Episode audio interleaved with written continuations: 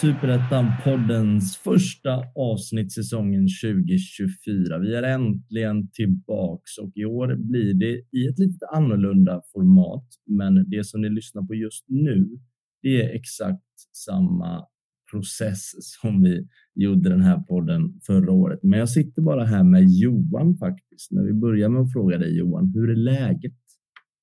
Det är eh, bra tycker jag, generellt. Du har haft en lång resa idag. Ja, jag har varit i Göteborg några veckor och förlustat mig. Eh, mm. Träffat lite släkt och, och, vänner och allt möjligt. Så, så att, eh, det har varit trevligt. Um, så jag kom precis från tåget. Mm, grymt, grymt. Eh, så här då, jag ska ge er som lyssnar eh, lite förklaring hur det kommer gå till i år. Vi är ju, det är ju så att jag, Johan och Jocke och Lennart har spelat in det här på länk under hela förra säsongen i år är tanken att vi ska sitta i studio. Det ska vi också göra. Eh, vad som då blir eh, förlust i det hela, det är ju att Johan bor i Sundsvall och Jocke bor i Trelleborg, så att vi tyvärr inte kommer få ha er på plats lika ofta, vilket är väldigt surt. Eh, Medan andra namn som ni kommer få höra under säsongen kommer poppa upp från höger och vänster. Kanske någon Brage-supporter eller någon Landskrona kille. Vi får helt enkelt se. Vi vill ha fler namn och det är väl anledningen till att vi sitter i studio och det faktum att vi vill göra en videoproduktion tycker vi är väldigt kul. Eh, för dig Johan är det kanske lite surt, men jag hoppas ju att vi kan ringa dig så ofta vi bara får och vill under säsongen. Absolut. Det mm. tycker mm. jag verkligen att ni ska få. Mm, gott, gott.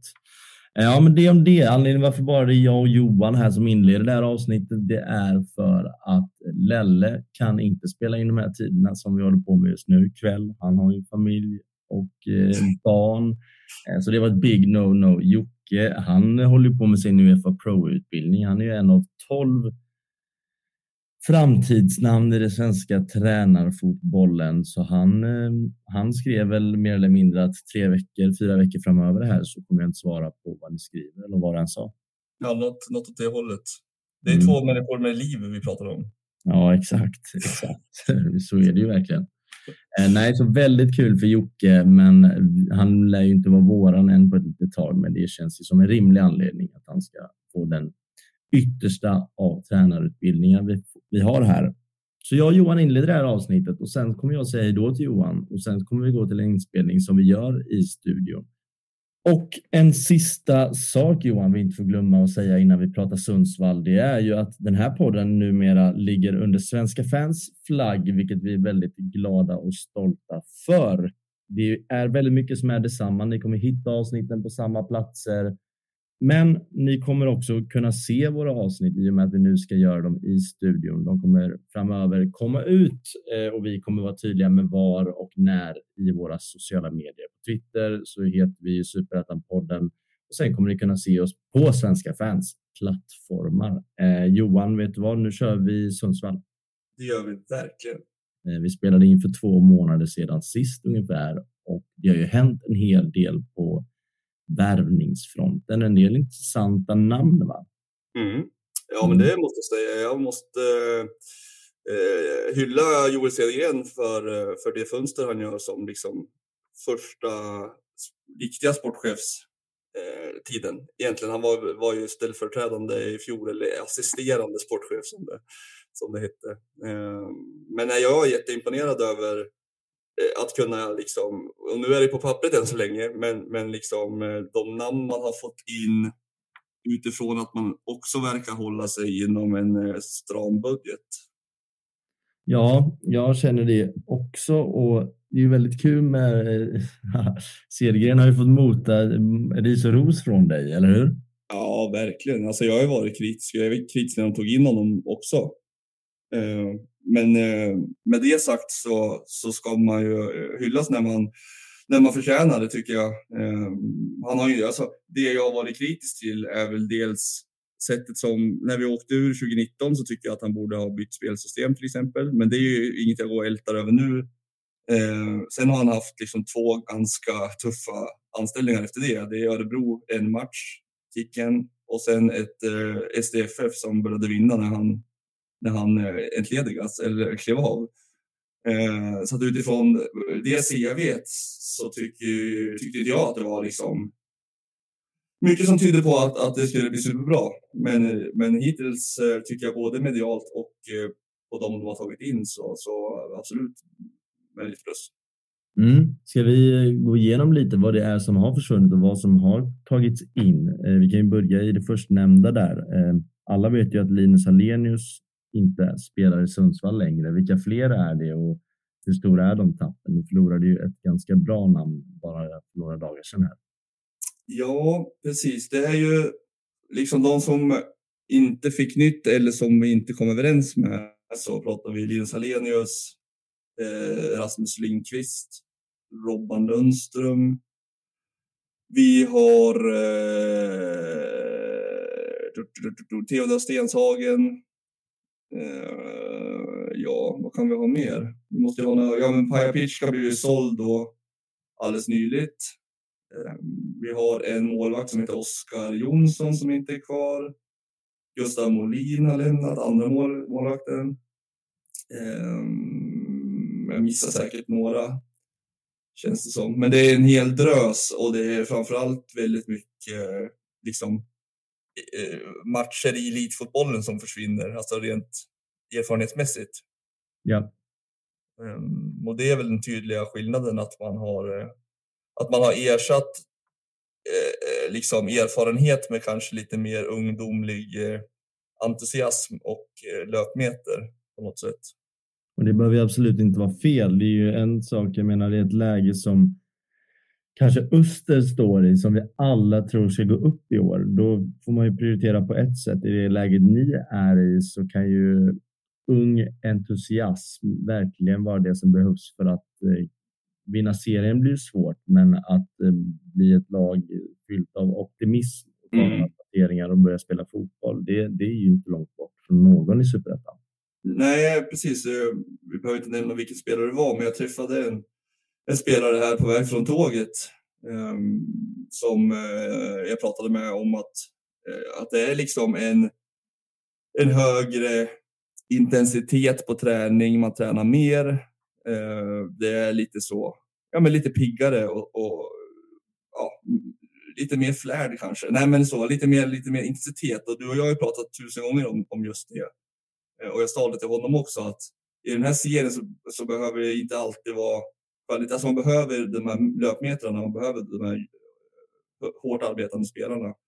Och sen kan man ju krydda det såklart med några som, som är duktiga. Men, men det räcker ju med att, ha några sådana i den här serien. Ja, 100 procent. Jag skriver under på det du säger och det som, som du också säger, det har vi alltid sagt. Eh, vad är det som har kommit in då? Ja, där har vi en drös och än är inte klart ska sägas. eh, men vi har Gustav Nord, en eh, vänster vänsterytter som gjorde jättebra första insats i cupen här bland annat och har varit bra träningsmatcherna. Men han gjorde två assist till Pontus Engblom som gjorde två mål. Ehm, då pratade Dogge också om att man ville ha in han tog upp Gustav Nord som exempel på hur man skulle få igång Pontus Engblom eh, med hans inläggsfot och så. Ehm, så det var ju kul att se att det, eh, att det gav någonting. Han ser väldigt, väldigt bra ut tycker jag. Ehm, sen, nu ska vi se så att jag säger rätt. Jakob Finney fick mm. jag höra. Jag sa Finney i början, men Finney ska han heta. Han har sett väldigt, väldigt... Eh, han är ju liksom en spelare som sticker ut i och med att han är två, två meter lång. Eh, men han har gjort, gjorde någon riktig insats mot, mot Gävle, 2 plus 1. Och en slängnick och något skott i krysset med utsidan och, och så. Sen är han från division 2 så man får ge honom eh, tid. Men såg väldigt bra ut. Sen har vi Oliver Grenholm från Skellefteå som jag inte tror kanske kommer starta så jättemycket, men eh, eh ja, en, en ung spelare från Norrland, vilket är roligt. Det är ju Gustav Nordi också från Piteå, så det är ju liksom lite, lite gamla GIF-spåret. Eh, sen eh, för att inte glömma Palomino har vi tagit in. Och det gladde mig lite, lite särskilt såklart. Ja, det är klart. Tycker jag är en riktigt bra värvning. Sen Svanberg, att vi löste honom permanent. Otroligt bra. Mittbacken från Habajen. Kodjo Pong, nytt lånekontrakt med utköpsklausul tydligen. Så det, det är ju imponerande att han löste det också, eh, mm. Nu tog vi in en mittback i veckan, Pontus Lindgren, som har varit i Norrköping från början. Det här är helt, det är ju helt, jag menar du säger att ni inte är klara. Det blir helt kaos nästa år för er. Ja, jag vet. Vi har väldigt mycket spelare. Eh, ja, men sen har vi tagit Hallik Hodo har ju kommit in. Eh, Jelassi, han från BP som var riktigt bra för två säsonger sedan i Superettan. Jajamän.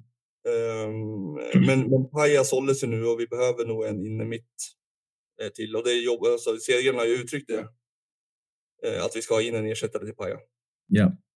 Eh, jag har säkert missat eh, någon till och med nu, eh, men vi hade en ny målvakt som var klar i fyra dagar. Sen har han lämnat nu då också. Mm, en målvakt jag har spelat med. Ja, just det. Just det. Varbergare. Ja. Eh, väldigt konstigt eh, alltihop där med att han blir klar och sen Ja, vad var det? Familjeskäl som gjorde Ja, ja exakt. Och det, och det, får man väl liksom, det, det respekterar jag såklart, men det blir ju, eh, ja, det, det, påverkar, jag tror inte det påverkar oss extremt mycket. Det var en tredje slips liksom. Mm. Eh, ja, nej. hela världen. Eh. Nej, det är absolut inte hela världen. Men eh, en hel drös namn som du uttryckte dig. Det är mm mer eller mindre en underdrift. Eh, vad hoppas man på då att liksom kunna få till nu? För att det är ju väldigt mycket nytt. Ja, så är det. Alltså tittar man mot Gävle, första 35 mot Gävle, nu ska man komma ihåg att Gävle var oerhört svaga, även om de hade på pappret liksom, eh, ja men rätt bra lag. De hade eh, York och Leo Englund och, och hela den ligan. Men vi vann med 6-1 och första 35 var de inte över halvplan och där pressade vi fast dem gång efter gång efter gång. Sen så är det svårt att säga. Nu är vi ju liksom i en fas där man tränar olika hårt i olika perioder och liksom eh, kan vara nedtränad och så. Men det sa ändå någonting om hur, hur eh, Douglas eh, vill spela med sina lag. Det vet man ju sedan tidigare. Men också att det kanske är lite lättare med, med den här typen av trupp. Och det är ju inget ont menat av, av de som var här i fjol. Men det är en annan typ av spelartrupp tycker jag. Mm. Mm. Och med det sagt, då, liksom, om du bara på något sätt får summera liksom, allt det här kaoset som jag vill kalla det, men kanske är det organiserat kaos. Liksom. Vad, vad hoppas man i placering och vad hoppas man få se? Jag, som du eh, i stort sett uttryckte det i början, det är väl det jag vill se kanske att man hittar någon slags stabilare grund och få, alltså, ha lite tillförsikt. Jag räknar liksom inte med att vi ska gå upp, men men att man kanske kommer eh, topp åtta liksom någonstans. Mm. Och, och att, det liksom, att man ser att för nu har ju alltså, nu, nu har ju Douglas fått ändå vara med och plocka spelare. Och då vill man ju också se att det går åt rätt håll. Sen kräver inte jag att han ska gå upp till, till allsvenskan liksom, men eh, även om han är ung och så, jag tycker, jag tycker att man skulle ha eh, tålamod, vilket de nu har haft också så tycker jag att man behöver se också en, en, utveckling i det. Men jag är inte så särskilt orolig över att det inte kommer, kommer ske. Faktiskt. Nej. Jag glömde att vi har tagit in en ny målvakt också, Jonas Olsson från Degerfors. Mm. Och, och, att vi har en provtränare från Zambia nu som ska vara the next big thing i Zambia. Enligt, det känns som att det kommer rätt duktiga fotbollsspelare från de flesta länderna i Afrika. Ja, the next big thing var i Sundsvall från Zambia. Ja, till, enligt eh, zambisk media. Sen vet jag inte vilken av deras tidningar som är mest pålitliga. Eller om det finns. Ja, men kul. Det, det händer ju att det, det kommer liksom till, eller kommer spelare till Sverige som liksom är orimligt bra för nivån som de faktiskt spelar på. Får hoppas att Sundsvall har fått in en sån. Ja, men jag tror att det är så att är Kodjo och Pong har samma agent. Okej. Okay. Och det är agenten som har bekostat själva provspelet. Alltså, han ska vara här i två och en halv vecka. Han är bara, han fyller 18 i januari. Så att han har tränat med vårt U19, men han fick gå upp och träna med A-laget eh, ganska omgående. Eh, och som Joel uttryckte det så är det liksom lite av en chansning och att man vill testa på hur scouting funkar, men att spelaren ska vara mycket bättre än de unga vi har flyttat upp. Vi har flyttat upp ett gäng unga spelare också. Ja. Så, så att det är liksom inte, ja, det, det, det är inte så eh, sjövilt som det kanske låter att man har börjat skjuta prick på, på liksom afrikanska spelare lite hur som helst, utan, utan det finns eh, en rimlighet i det tycker jag. Ja, och sen alltså man ska ju inte sticka det under stolen att liksom hur, hur svensk fotboll än står sig mot övriga Europa så är det ju väldigt mycket spelare i allsvenskan som sedan skickas upp till liksom de allra största klubbarna i världen och det är ju en enorm mängd superettan-spelare som skickas till allsvenskan. Så jag menar, den vägen har ju hur många som helst gått. Eh, så det, det kan ju absolut vara ett lyckat eh, projekt om den här spelaren skulle nu vara Zambias next big thing. Ja, men alltså, kollar man också på Afcon nu så är det ju många länder som kanske inte har varit de länder man har. Det har inte varit liksom, man har tänkt Nigeria, eh, Elfenbenskusten, ett tag var väl Sydafrika bra, var det ett tag sedan. Nu Mm. var det bra igen då, men det är många lag som, eh, som har överraskande bra trupper. Kap Verde och liksom sådana här, så att det är inte så. Eh, det är inte samma skillnad längre tycker jag.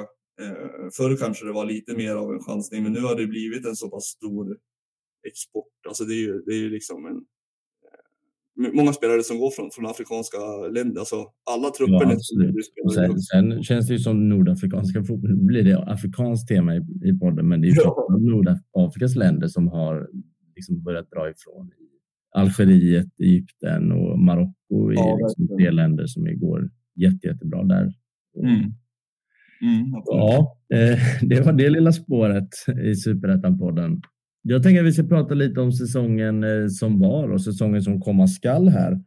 Eh, Vad tror du om Superettan 2024 om du ser på Superettan 2023? Eh, vi tyckte såklart väldigt mycket om den, men lagen som var i den då och lagen vi har fått in nu, kommer det stå sig lika starkt? Kommer det bli lika kul att följa?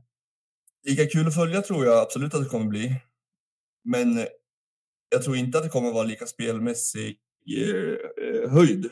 Jag tycker att både Gais och Västerås var rejält bra i fjol. Alltså jag tror att det var länge sedan vi hade två så bra lag i Superettan Mm. eh, samtidigt. Och då ska man ändå komma ihåg att Öster gör ju ändå en, ja, en ganska bra säsong och Utsikten, icke förglömma, gjorde ju en exceptionellt bra säsong.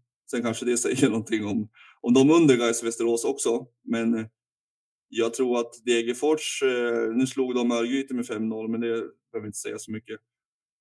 Degerfors kommer nog att, att få kämpa lite. Jag tycker en del av deras värvningar har varit lite så, jag vet inte, de tog han Moro från Örebro såg jag. Och, Mm. sådär. Jag är lite osäker på dem. De kanske kommer gå bra, jag har ingen aning. Men det känns eh, lite osäkert. Ehm, sen så tror jag att eh, Oddevold kommer ju såklart att få kämpa. Eh, Sandviken är mindre orolig över. Mm, Sandviken känner jag också lite samma kring att det är ett lag som eh, på många sätt har mycket saker på plats och därav kanske kommer gå ganska fint i år. Eh, Mm. Sen är det väl inte ett av de lagen som många andra som sticker hela vägen till allsvenskan direkt. Det ska man inte säga att det inte är, men det är inte det jag tror på förhand i alla fall. Nej, nej. Men, eh, och sen har vi ju Varberg då. Eh, Och Varberg tycker jag har ju värvat väldigt klokt. Ja, De har ju liksom plockat hela Skövde i princip. Och, eh, Montiel. Ja, exakt. Berkebo, Aziz Yusuf och Vidjeskog och fler spelare. Om det inte var till och med en fjärde spelare från Skövde. Och Montiel är ju riktigt bra. Montiel, ja. Eh, Så jag, jag tror ändå Varberg verkligen, de satsade ju tidigt på Superettan 2024. Ja, liksom sålde av sin trupp i somras i Allsvenskan. Men om de, går direkt upp, om de vill gå direkt upp, det vet jag inte och det tror jag inte. Eh, Men eh, jag är väl med dig på det kanske, att de som har kommit ovanifrån är ju inte sådana lag vi förväntar oss ska göra eh, slarvsylta med den här serien. Nej, så är det. Det är uppe. Jag kan inte peka ut liksom så klara favoriter på, eh, personligen. Nej. Nu är det tidigt fortfarande. Man har inte sett så mycket och jag ska säga om, om Oddevold, eh, Sandviken-grejen också. Jag tycker att jag har haft lite bättre koll på Sandviken. Jag, det är möjligt att, att Oddevold eh, eh, är på en plats som är mycket bättre än vad jag eh, har koll på än så länge. Ja. Eh, också. Men eh, jag tycker att det är ganska öppet och, och det, det öppnar ju lite för, för eh, de här klubbarna men som vi nu som har fått börja om Eh, vi kommer absolut inte vara med, tror jag, topp tre. Men, men det kanske är så att kvaliteten på, på mittenlagen blir lite bättre, men att topparna inte är lika utmärkande som, som Gais Västerås. Nej, jag har ändå en väldigt stark känsla kring att detta blir Östers år. Eh, det, det, sa, det sa vi många av oss förra året, speciellt efter några omgångar eh, och hade till slut fel, så vi får se. Men tycker de har värvat väldigt smart och de har ju inte tappat Bergmark Wiberg, vilket är sanslöst. Han var bra igen mot Malmö, så den matchen. Mm, exakt. Så de sitter ju verkligen på något sätt. Får, de se, får se hur Alibek Aliev ja. axlar den här manteln som Jesper Westermark verkligen gjorde förra året. Eh, vet inte såklart. Eh, det är en spelare som gick till Ryssland som ung och sen harvat runt i massa olika svenska klubbar, aldrig fått det riktigt att stämma. Så det är svårt att säga kring, men eh, ja. ändå. Ja, exakt. Alltså, det ska man verkligen säga. Han smällde in mål eh, förra året i Trollhättan. Jag ska lägga till också att jag hade Öster femma i fjolårets tips. Ja, snyggt. Eh, att, ja, det vet jag inte, men jag, jag vet inte. Det är något med Öster som gör att jag vet inte, att inte jag, jag tycker truppen i år, Westermark, vart gick han? Är det klart? Ja, han gick till, heter de Volka i Polen? Polen, okej, okay, okej, okay, okay. Ja, då ser vi honom i sommar då. Mm, och sen Utsiktens Lukas Hedlund som också Just var ytterligare. Eh, toppen gick ju också nu från Utsikten. Ungern? Eller det? Ja, det var något sånt. Just det var det där laget, apropå att inte kunna uttala, det är svårt. Då blir det huggsexa mellan de två i sommar då, när de kommer hem båda två. Ja, exakt. Se om de är lika starka som Kalle Holmberg när de gör det. Ja, verkligen. Och Örebro, vad tror du om Örebro? Nej, du, jag vet inte. Jag känner att jag har dålig koll på Örebro. Det är ju också mycket spelare ut där och in. Eh, men, mm. men jag tycker att man på något sätt kan ju med Kalle Holmberg i spetsen där, så bra som han också var nu i cupen mot mm. AIK. Alltså, ja, det är ju sån öst man sitter inne på. Ja, är otrolig, han är otrolig och mm. man kommer långt i superettan med en spelare som är 15 plus och jag ser inte en värld han inte gör 15 plus. Nej, och det är man faktiskt... skadefri och spelar 25 plus matcher. Liksom. Det är lite intressant med oss också, för någon som är lite bortglömd på grund av sin förra säsong är ju Pontus Engblom. Eh, innan dess så, gör jag. alltså, så låg ju han på, på ett väldigt högt målsnitt. Eh, så att jag tror ju att om man, nu gjorde han två mål första matchen, det säger ju ingenting om hur säsongen kommer bli, men får man igång honom och nu eh, liksom han får ju köra en hel försäsong så här. Då kan ju, alltså får vi igång honom och han gör 15 mål liksom, då är, då är det ju eh, jag menar, extrem skillnad. Han gjorde sex i fjol liksom. Han är, han är ju bättre än så. Ja. Så det ska bli intressant att se. Och med Palamino bakom, nu blir det ju en lucka efter Paja, men man skulle kunna ställa upp med, med liksom Nord, Pontus Engblom, Palomino, Hodo eh, och sen vem det blir till höger, ja men typ Karström blir det såklart. Eh, så att ja, det finns ju. Jelassi tycker jag såg extremt bra ut. Dennis Olsson tillbaka efter korsband. Samma mittbackspar som i fjol. Mm. Så att startelvemässigt så tycker jag jag tycker absolut inte att det har varit någon försämring eh, utifrån de fallen. Jag och Lennart gjorde en eh, rankning, de topp 10 bästa värvningarna i Superettan till den här säsongen hittills. Eh, den kommer rulla i sociala medier här i dagarna, så håll koll på dem. Hoppas det stämmer överens någorlunda med min topp 10 från eh, Fotboll Direkt. Ja, det är mycket möjligt att den gör. Jag tror faktiskt att det finns några namn där som, som, som figurerar båda. Eh, det tror jag absolut. Men vad jag skulle komma till är att eh, Kleber Särenpää kan jag säga ligger högt upp på den här eh, listan och det är ju en tränare så vi har ju fuskat lite. Men eh, både jag och Lennart ser ju verkligen han som exakt rätt man på rätt plats för det mm. där Helsingborg. Så vem vet, kanske de går och vinner tre första matcherna och sen, sen mår de bra på södra stå där nere i Helsingborg. Ja, gud, jag tycker att de känns mer harmoniska än på många år, vilket inte säger skit eftersom Helsingborg alltid är kaos. Men eh, jag tycker att de har eh, både truppmässigt eh, ganska bra lag. Eh, Taylor Silverholt där tycker jag är en pigg värvning. Morsin är kvar, gjorde mål sist. Eh, och en bra tränare och så.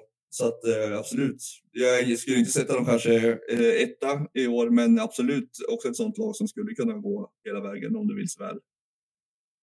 Ja, Johan, eh, jag ser framför mig att vi ska sitta i en till sittning med Lennart och eh, ännu en person som vi ska presentera när vi väl är på plats och därför tänker jag att jag ska tacka för den här gången. Eh, vi hörs väldigt snart igen. Det gör vi absolut. Mm. Ha det gott. Ha det bra.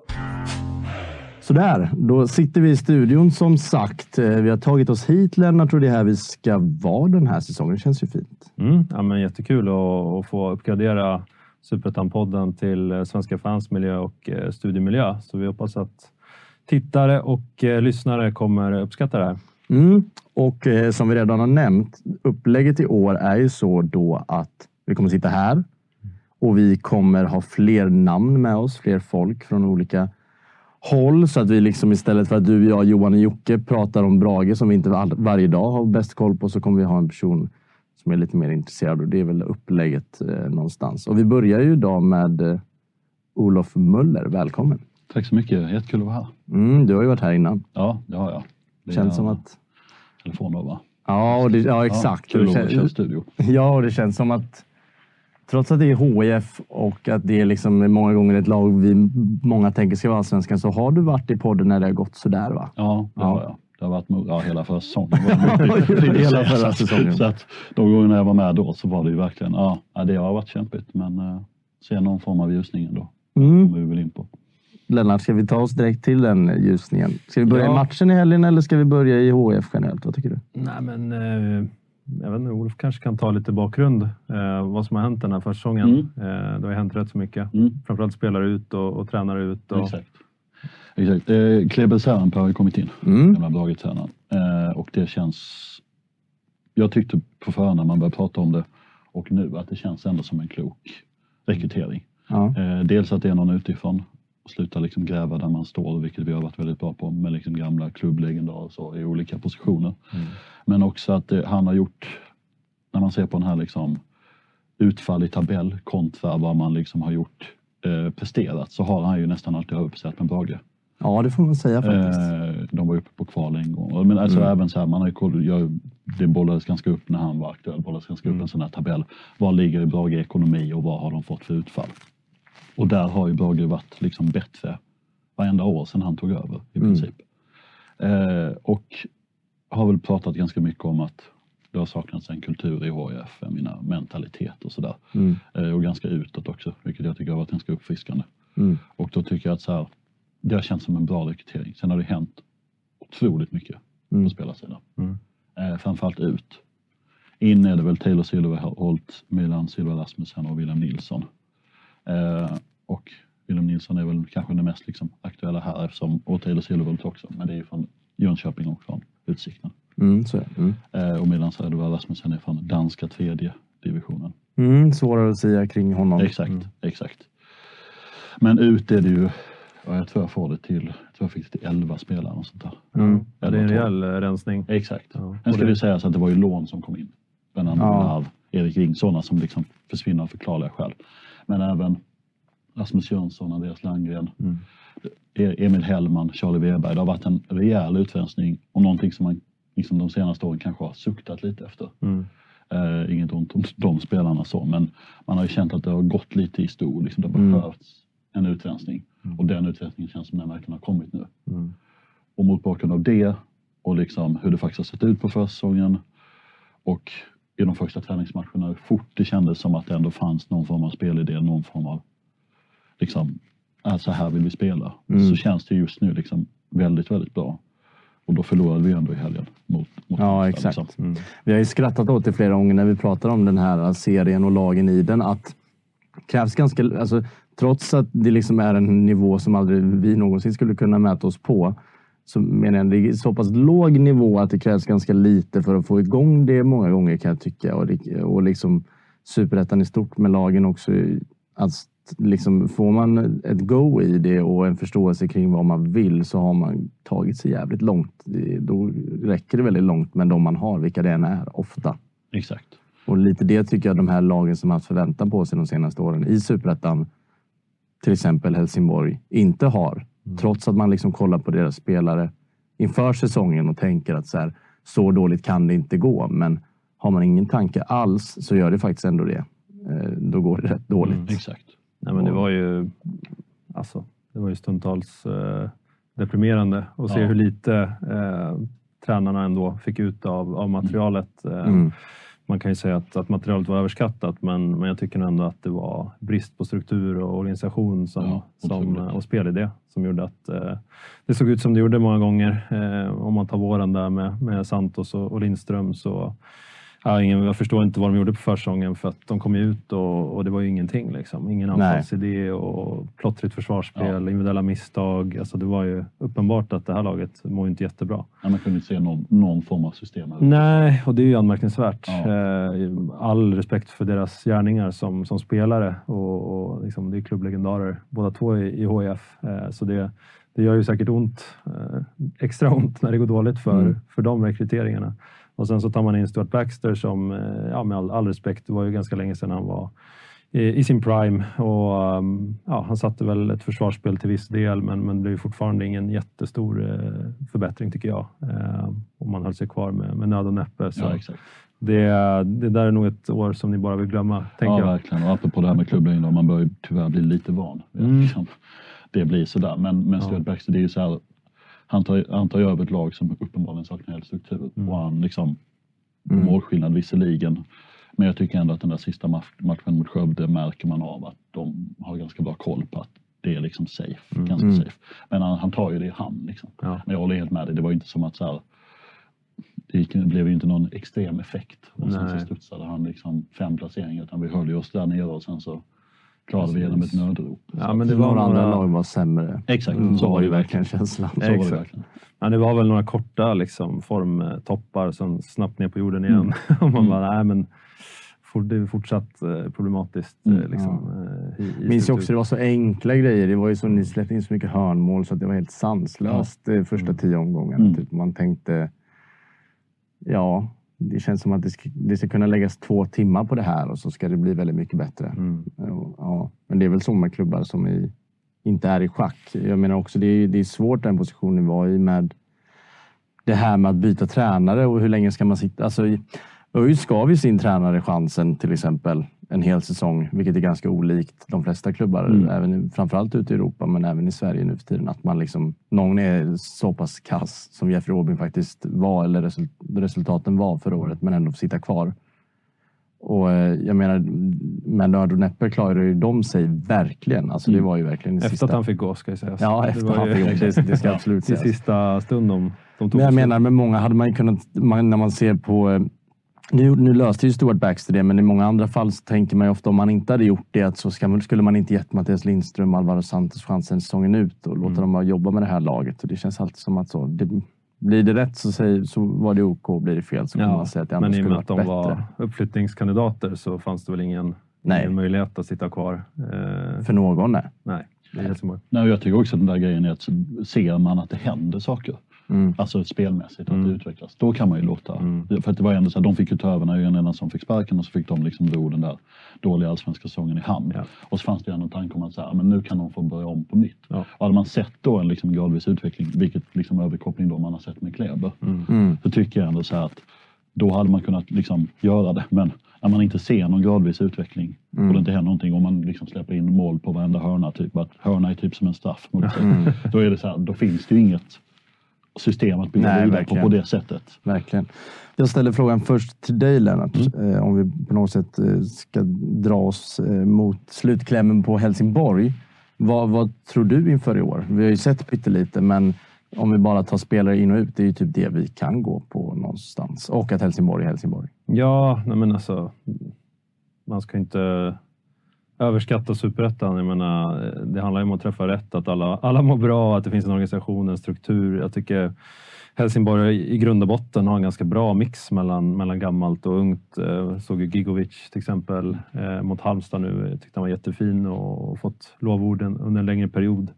Eh, Spelare som, som löper och, och Aqua är ju, är ju i grund och botten väldigt bra spelare på den här nivån. De, de har ju varit i Allsvenskan och, Mm. och gjort det rätt så okej också och har poäng i sig och, och andra spetsegenskaper. Så, och Silverholt tycker jag är en, en klok värvning, en riktig boxspelare. Eh, en ful jävel som springer på allt. Mm. Perfekt, exakt det man behöver och, och det borde passa det jag tror att eh, Klebe Sarnpää också vill, eh, vill med Helsingborg, att det ska vara ett liksom mer frejdigt anfallsspel, det ska gå snabbt mot mål och, och då behövs det löpningar och, och liksom, eh, presence in the box. Så, eh, jag menar, Kalle Joelsson, han ska ju vara toppmålvakt i, i Superettan och, och med binden runt armen så där så tror jag mycket på att eh, får man bara en känsla av att eh, vi vet vad vi håller på med, vi har en struktur i, i både försvar och anfallsspel så ska ju Helsingborg vara med och slåss om att gå upp alla Mm. gånger.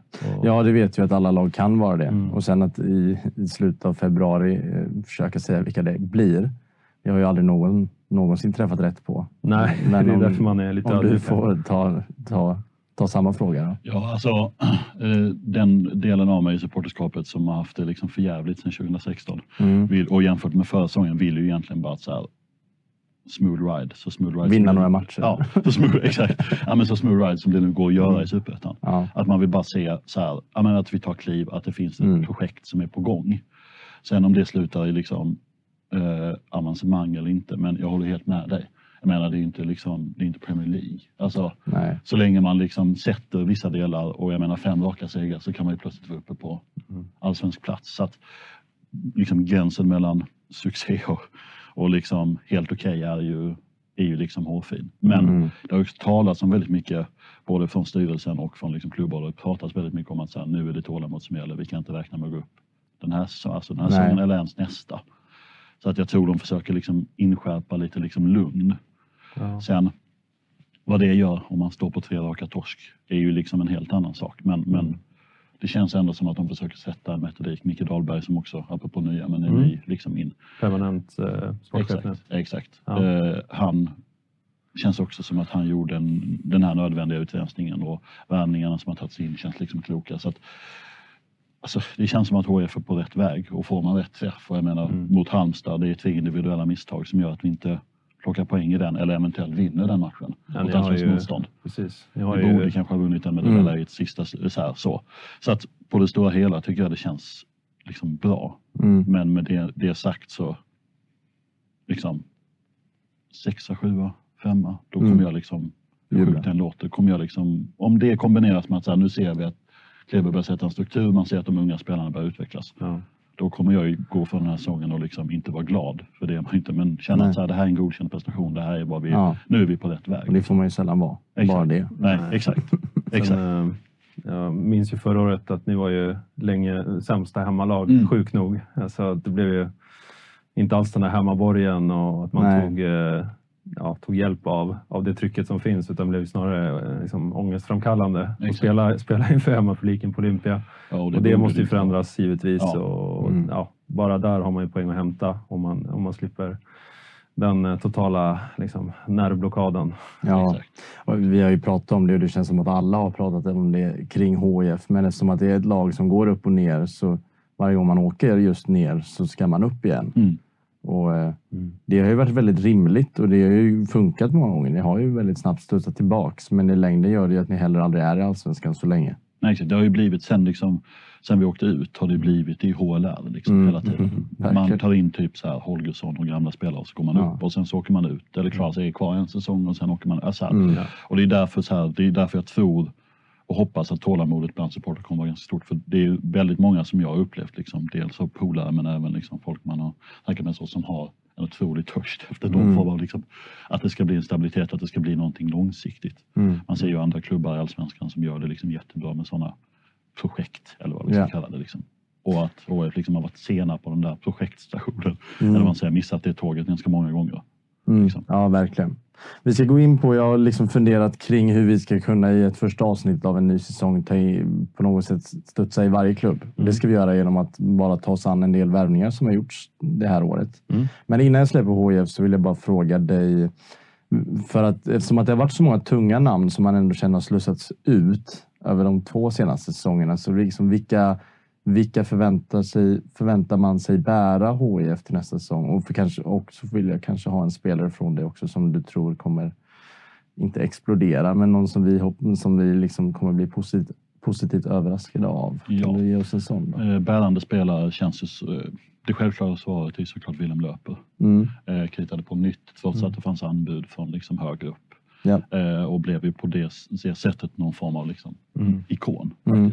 Han såg Eh, väldigt eh, pigg ut i, i matchen. Ja, också. han var ju otroligt bra mot, mot Halmstad. Det var en matchbild som också passade honom. Han, Mm. han gillar ju när han får liksom riva och oss lite och bita Mm. och jävlas. Och han hade även någon gruff där med Alamari i slutet. Liksom, och. Man, man, liksom, jag förstår att alla andra hatar honom, Ja. men Mm. vi älskar ju honom. Han Mm. firar ju också framför Halmstads klack eh, ett, ett mål där. Han backar ju medvetet. Exakt. Tycker jag mig se att han bara för att provocera så Exakt. vill han att kom grabbar, vi firar lite här borta. Och det stör man ju sig på såklart som ansiktssport, men jag älskar ju det. Så att det- Ja, nej, men det är så det funkar.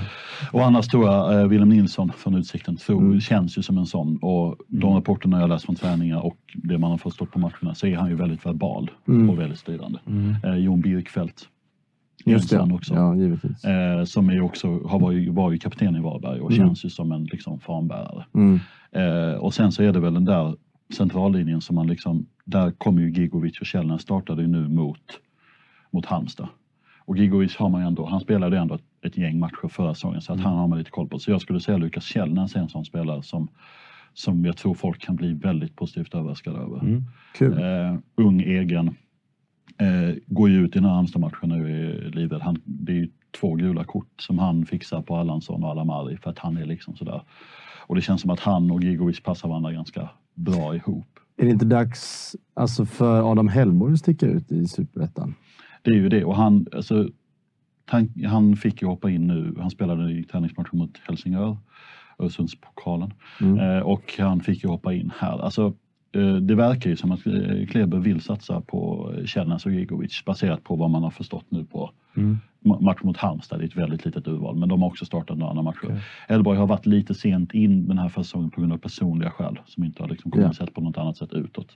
Mm. Och jag tror och känner lite att så här, det de andra spelarna som var med förra året har fått är en hel försäsong med en ny tränare. Det känns som att han fortfarande bär lite oket av att av förra säsongen. Mm.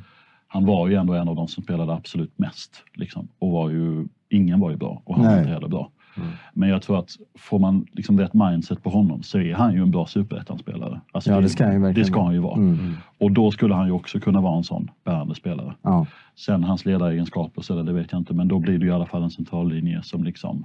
Mm. Så. Men på andra sidan, å andra sidan, får jag välja så här och nu är det Gigovic och Källnäs som Mm. liksom inne mittfältspar. Eh, Det är båda med försäljningspotential. Båda är liksom egna, Verkligen. eh, egna gubbar. Så, så att, alltså, jag ser gärna Hellborg liksom ta ett ansvar men liksom hoppa in. Så. Mm. För att Han är få rätt är lång. Klassiskt att flytta ner en sån gubbe upp på mittback sen. Exakt.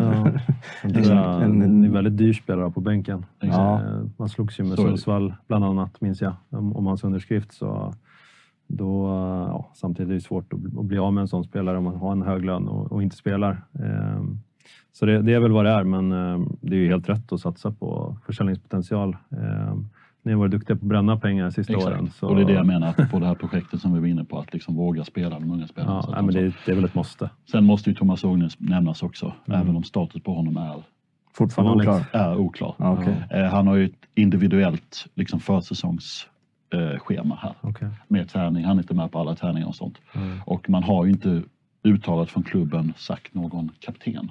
Okej. Och jag tror det är för att man väntar på att se Hur många matcher kommer han ja, spela? men om han håller. För att, Ja, man är redo. kan han spela 25 matcher ambitiöst, jag vet, då är han ju kanske kapten. Men Mm. tickar han in som han annars gör på liksom 12 eller sådär, Ja. då, är det ju, då tror jag det blir Kalle Joelsson eller Mm. Birkfeldt som Ja, tar binden faktiskt. Mm.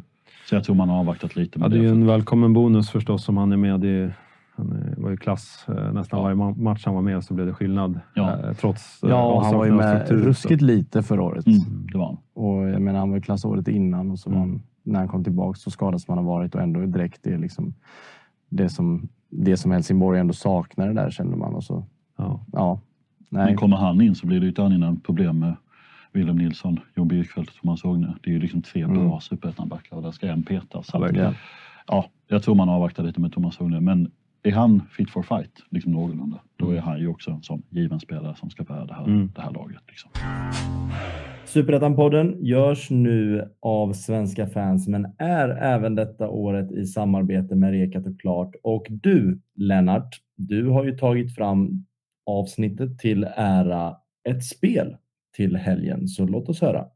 Ja, men då flyttar vi blicken till Tele2 Arena där allsvenska AIK tar emot eh, Gävle, våra vänner i Superettan.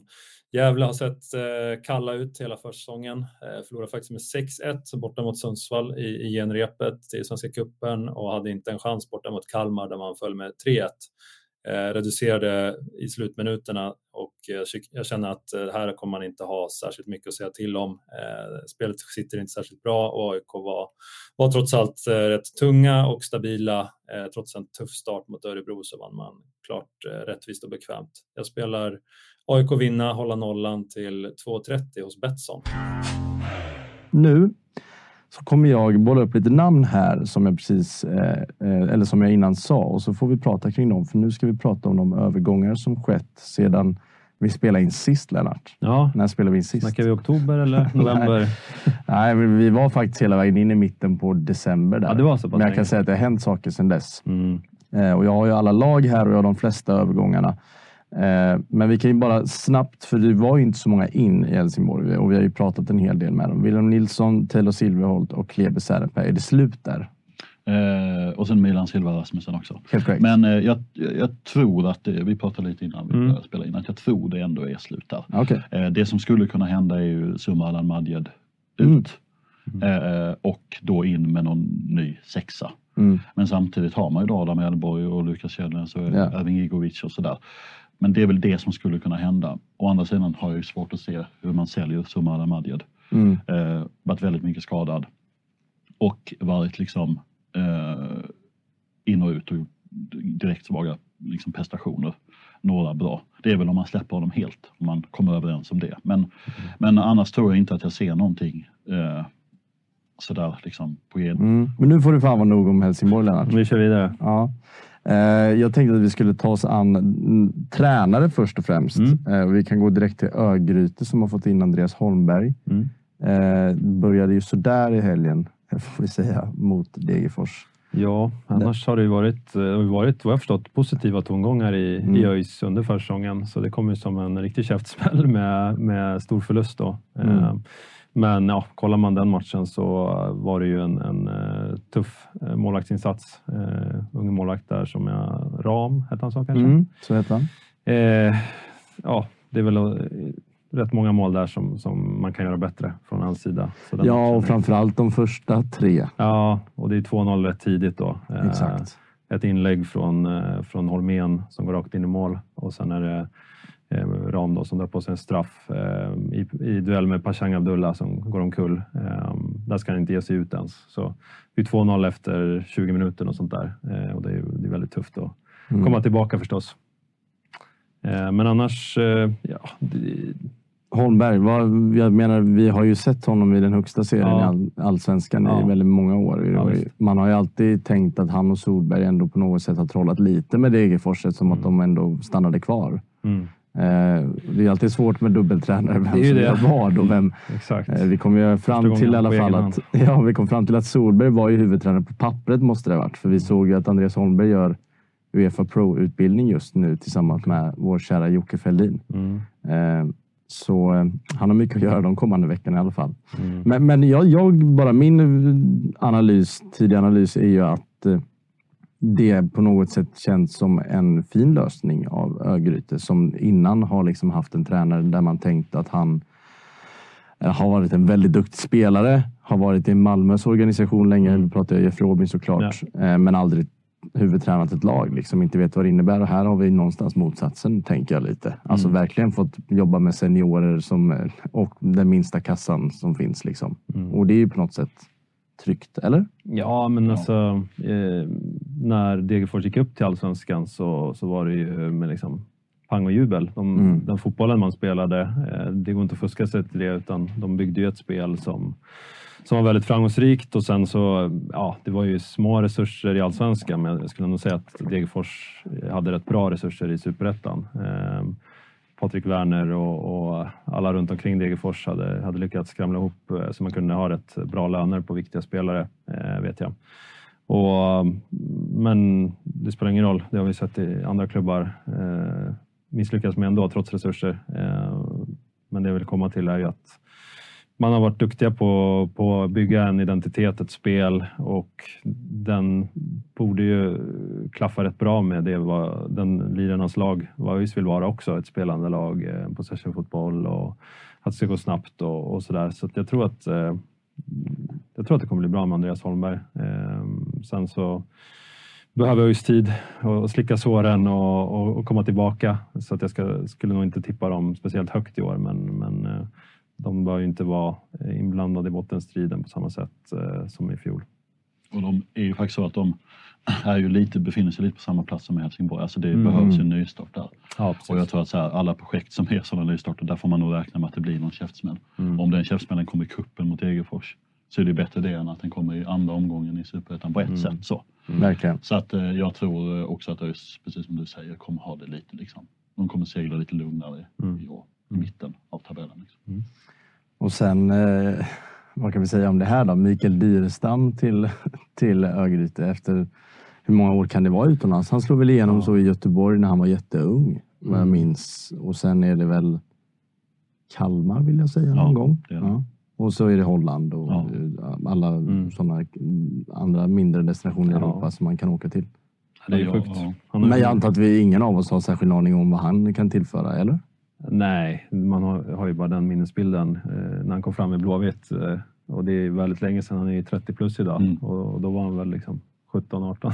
Mm, det har hänt en del. Det är inte en spelare man har tänkt på. Nej. Alltså så här. Jag bara läste namnet och kände att det här kan jag inte ta, liksom, låta bli att nämna i alla fall. Nej, nej såklart. såklart. Det är som att, så här, det är som att han har inte funnits med i periferin ens. Nej, nej, nej. För honom, men, men liksom, man har inte koll på överhuvudtaget. Utan det var bara som att så här, han spelar fortfarande fotboll, typ. Ja, men verkligen. Mm.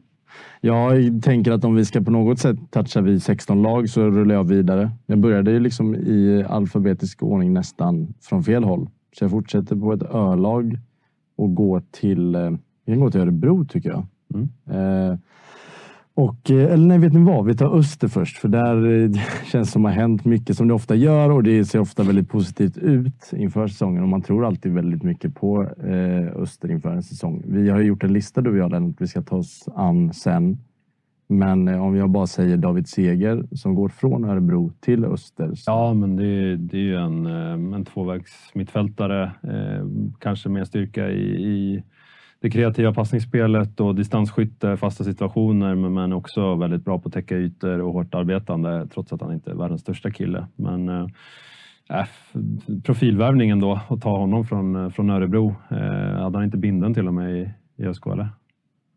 David Seger, ja, jo. Annars ja. får Elias, vår producent, inte skrika. Ja. Men Precis, det... men jag menar, ja, när han lämnade Örebro så trodde jag att det var för kanske utlandet eller mm möjligtvis någon, någon eh, nedre halvan-klubb i allsvenskan, men, men att det blev Öster. Det är hatten av där till, eh, till det sportcheferiet eh, från Vito. Eh, ja, väldigt spännande att få in honom där i, i ett ja, här, ramverk som har alla möjligheter att vara minst lika bra som förra året tycker jag. Eh, sen är det ju en ny tränare i, Martin Foyston eh, som kommer från Häcken senast. Och han har man hört väldigt mycket gott om, men han har inte varit huvudtränare eh, heller på den nivån. Liksom. Så det är ju ett visst oprövat kort. Eh, samtidigt mm. så, så, tror jag att han har legat bakom mycket av det taktiska eh, i Häcken. Då. Så det talar väl för, för att han har någonting innanför bandbenet. Eh. Ja, men så har jag också förstått det som att han har varit väldigt delaktig mm. i liksom, hur Häcken spelar sin fotboll. Ja. Och sen tillsammans med, som vi också nämnt, eh, Robin Wallinder det var ju ett målvaktsproblem just det förra året. Ja, men det blev ju det. Vi trodde mm. ju Prekovic, vi trodde väldigt mycket på honom. Han såg ju grym ut i början av säsongen när Öster gick som tåget också. Men sen så skulle jag säga att han kostade dem eh, större framgångar. Han mm. Eh, kastade in alltså, säkert ett sju, åtta-tal mål på, på, på, hans axlar under hösten bara, eh, vilket är ju alldeles för dåligt av en, av en rutinerad målvakt. Så det, det man får i Robin Wallinder är ju, och det tycker jag han visar mot, mot Malmö också, att han är ju en otroligt stabil målvakt. Som eh, kommer han säkert göra en tabbe i nästa match på därför. Men eh, han är egentligen eh, kanske inte någon så här spektakulär på något sätt, men, men en trygg eh, sista utpost som går ut på bollen han ska och liksom tar någon bra räckvidd. Han tar det han ska och ja, inte världens bästa fötter, men ändå bra Så det, det, det ser jag som en väldigt stark värvning också. Ehm, och sen gillar jag att eh, Rodic har fått binden också. Eh, han blev, Mm. blev kvar trots allt. Det var ju tal om att lämna där, men så, så kom han tillbaka och, och fick binden. Så eh, väldigt, eh, ja, måste vara en av superettans, kanske superettans bästa kaptensämne, eh, tycker jag. Han, han Mm. är som pådrivare, han liksom visar med sina handlingar. Eh, han kan sätta en tackling om det behövs. Eh, han springer alltid mycket eh, och han är en väldigt bra person att göra med. Jag som har jobbat som journalist i många år. Eh, väldigt bra att göra med utanför och ställer alltid upp och i reko och sådär. Så ehm, um, jag ser fram emot att följa Öster. De var ju ändå mer upp, uppsnackade i fjol. Um, men det kanske i år det, de får det att stämma. Då. Ja, nej, jag, jag känner så för Öster varje år de drar igång och så kollar man lite på spelarna de har värvat. Jag tycker väldigt mycket ser intressant ut. Ett stort frågetecken kring Alibek Aliev som har värvats från Trollhättan för att han är ju på något sätt ersättaren till Jesper Westermark som Mm. gick till Polen nu. Ja. Och han har ju en väldigt konstig karriär. Jag tror han var i Elfsborg och så var liksom väldigt duktig som ungdom och så gick han till CSKA Moskva. Och sen har han ju varit i Örgryte, han har varit i Gais, han har varit i Varberg och liksom inte stämt någonstans. Och Nej. sen smällde han ju in mål i Trollhättan förra året. Så väldigt svårt och liksom på något sätt se vad han kommer få till. Det kan vara allt från 2 till 15 mål känner jag. Ja, det är liksom, helt, helt sant. Men han måste vara inplockad som den direkta ersättaren till Westermark. Han är, också, han är väl typ 26? Eller Ja. minst. Så tror jag. Eller ja, men däromkring om ja. Så att det så. är inte så som att man tar in någon som så här, nu har vi en säsong där vi kan ge lite, utan han ska väl in och göra mål direkt. Så Ja, så är det. det är ändå ganska högt spel utifrån det du nämner med, sådär, Mm. med vad han har funnit, liksom, gjort i tidigare klubbar. Så. Mm. Ja, nej men verkligen. Eh, Men summa summarum med fönstret de än så länge har gjort Öster och med spelare de ändå har behållit, alltså att de har Bergmark Wiberg i år, Mm. trodde väl ingen, tänker jag. Ja, jag- Jag, förstår inte hur det Nej, samma här. möjligt. Väldigt förvånad. Jag tycker att han eh, tog verkligen nästa kliv eh, 2023. Eh, Ja, just, men att han, verkligen. ja, men just att han, eh, hans aktioner ofta ledde till... Eh, ja, var- han gjorde ju flera klassmål helt på egen hand eh, på ett annat sätt. Tidigare kanske han bara var en löpare och jobbig att möta men, men nu eh, hade han så här, eh, distansskytte och så var, Olika- cykelspark. Ja, men exakt. Alltså, han flög verkligen, så jag är förvånad att han, att han är kvar.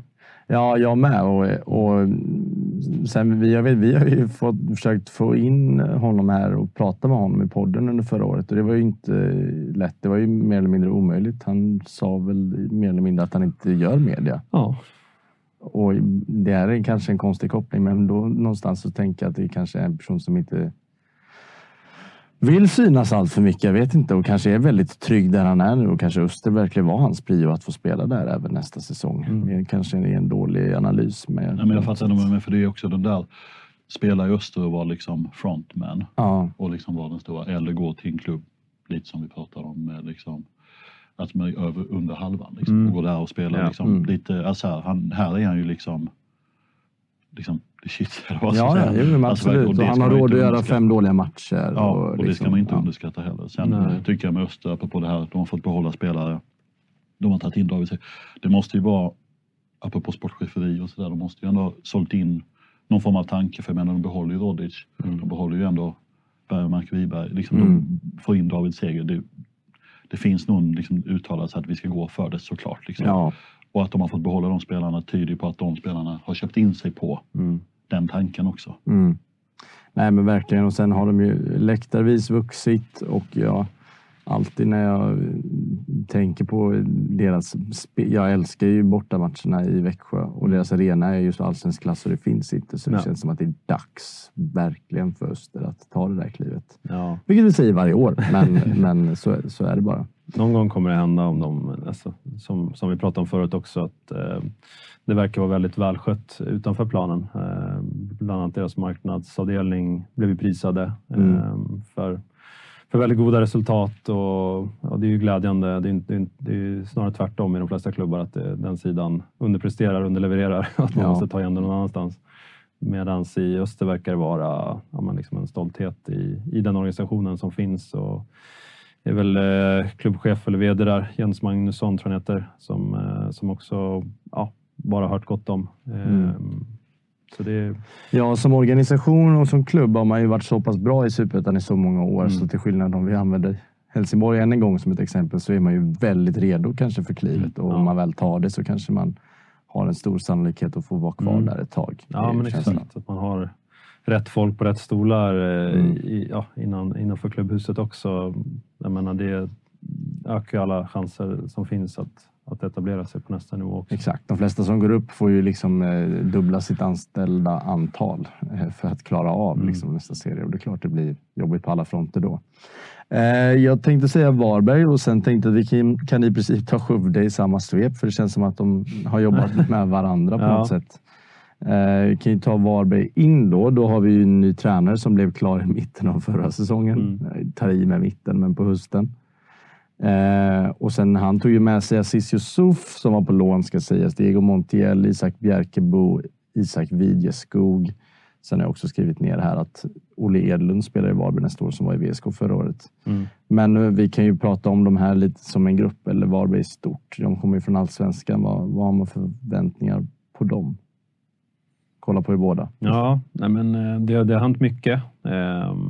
Krasniqi, tapp förstås, men, Mm. men också Lu- Lushaku. Men det är ju också orimligt att de skulle spela superettan Mm. efter, eftersom att de stack ut i, i allsvenskan. Ehm, men jag tänker ändå att Varberg, eh, nu har jag inte jättekoll på, på ekonomi och sådär, men eh, min känsla är ändå att de, alltså så som de, de gav i princip upp på sommaren. De sålde det de kunde sälja. De förberedde sig för det här och, och jag tycker att jag ser ändå en, en plan eh, redan liksom från, från hösten i de här värvningarna i Linderoth. Eh, de har plockat, som du sa, Videskog, eh, Bjerkebo, eh, fått in dem och Yusuf. Alltså det är, alla de har ju liksom, är be- beprövade redan skulle jag Mm. säga. De kommer nog i ett fungerande kollektiv vara bra superettan-spelare. Eh, Yusuf eh, till och med liksom, kanske En väldigt bra Ja, men kan slå som skytteligan om, om man får det att stämma. Eh, Mm. Jag tycker han var väldigt spännande och såg lite cupmatchen mot Luleå här också. Han, eh, han, han ser väldigt svår,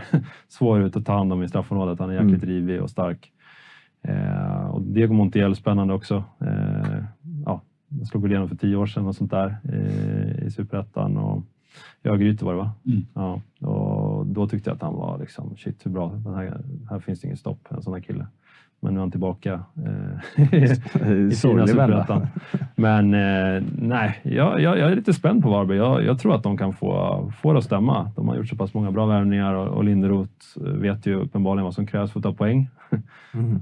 På det sättet de gjorde i, i Skövde. Verkligen. Eh, fantastiskt starkt att hänga kvar.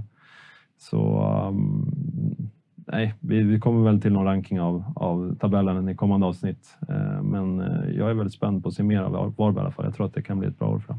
Mm. Och Vi pratade ju om den matchen de spelade här i kuppen och Mm. lite hur mycket man än såg och lite vad som skrevs om det sen. Att det liksom inte är de här inkasten som kanske är Lindros fotboll egentligen, utan det var det som blev i Skövde.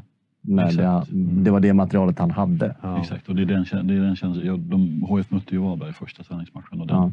om man inte var på plats så gick den inte att se av olika liksom, Mm. tv-stulheter och så.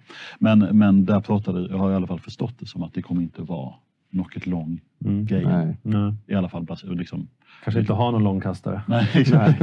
fan, nu följer hela idén. eh, nej, så att eh, jag tror man kommer få se ett Varberg som inte, eller Tobias Linderoths Varberg som inte är ett Skövde. Liksom, Nej, exakt. Nej. Eh, Och, och det ska också sägas att Varberg, alltså hur nya man än är i elitfotbollen som man faktiskt ändå är, så var deras identitet när de liksom tampades i superettan och, och till slut tog sig upp, så liksom de sista åren där så var det ju faktiskt en fotboll som var ganska fin, även Mm. som de tog sig upp med.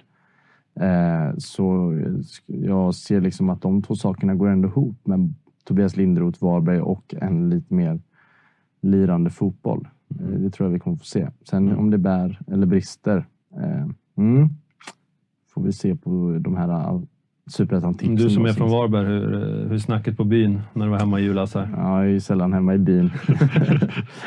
Nej, men jag har pratat om det tidigare och jag känner att jag är fel person att egentligen uttala mig kring det. Men Varberg hade väldigt otur att de liksom första gången de går upp i allsvenskan så är det ju corona. Mm. Och liksom Varberg som är en så pass liten stad får man ändå säga i förhållande till många andra lag som spelar i serierna. Så behöver man ju det här direkta stödet och den här hypen som byggs upp och det kom ju inte riktigt. Och så var det liksom andra, eller var det inte till och med tredje året i Allsvenskan där man fick släppa på fulla Mm. läktare för första gången. Och då hade ju folk sett Varberg i Allsvenskan på tv i två år och det var inte lika stor grej och det kom kanske inte lika många som man hade Ja, hoppats på. Så i längden kände jag väl någonstans, eftersom att jag inte håller på Varberg och aldrig har gjort, så bryr jag mig inte så mycket kanske rent känslomässigt om just det. Men någonstans så hade jag en känsla av att kanske staden svek laget lite. Kan jag tycka att det, liksom, det ska väl komma mer när det spelas allsvensk fotboll i Varberg. Eh, och med det sagt så blev det liksom aldrig jag vet inte, det blev aldrig det goet och det snacket på stan som jag kanske då hade fått eh, höra annars. Mm. Eh, men jag tror, eh, jag tror mer är en tongång kring att man är rädd, rädd liksom kring nästa år. Att det liksom Okej. kan gå raka vägen ner till ettan. Alltså, okej. Men sen ska jag säga att det är Mm. väldigt få i min närhet som är stora Varberg-supportrar heller. Så jag Mm. vågar inte säga allt för mycket. Ja, okej. Men, men, men så tror jag väl alla känner när man går ut från allsvenskan. Ja, och det, Att man finns är rädd att åka ner till division ett. exempel på Ja. också. Så att det är väl det också. Att det finns liksom andra skräckexempel på lag som har varit nära att göra det. Eller har gjort Sällan det. man andas uppgång när man åkt ner en serie. Exakt.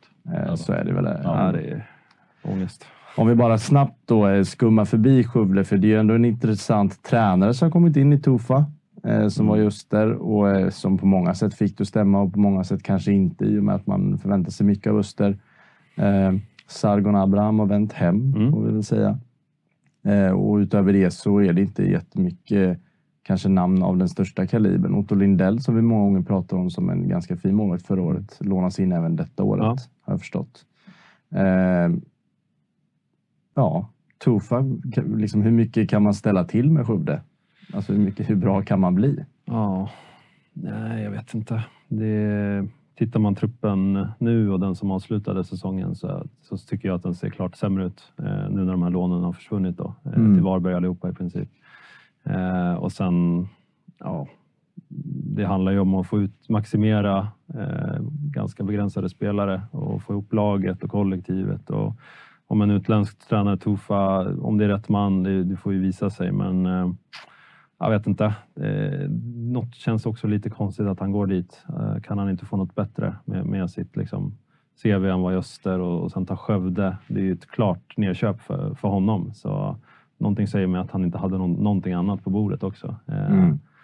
Ja, och... Um, jag, jag, Skövde får det tufft. Det, det är ingen snack om det. Um, Sargon är ju såklart... Får han vara frisk så är han ju, kommer han vara bra. Eh, men han har inte varit särskilt eh, kontinu, kontinuerlig liksom i, i sin fotboll de sista två, tre åren. Så det, det är väldigt mycket frågetecken och, och de bör ju vara eh, bottentippade på förhand. Ja, nej, jag kan inget annat göra än att skriva under på något sätt. Alltså, Mm. Skövde ska ju inte kunna liksom...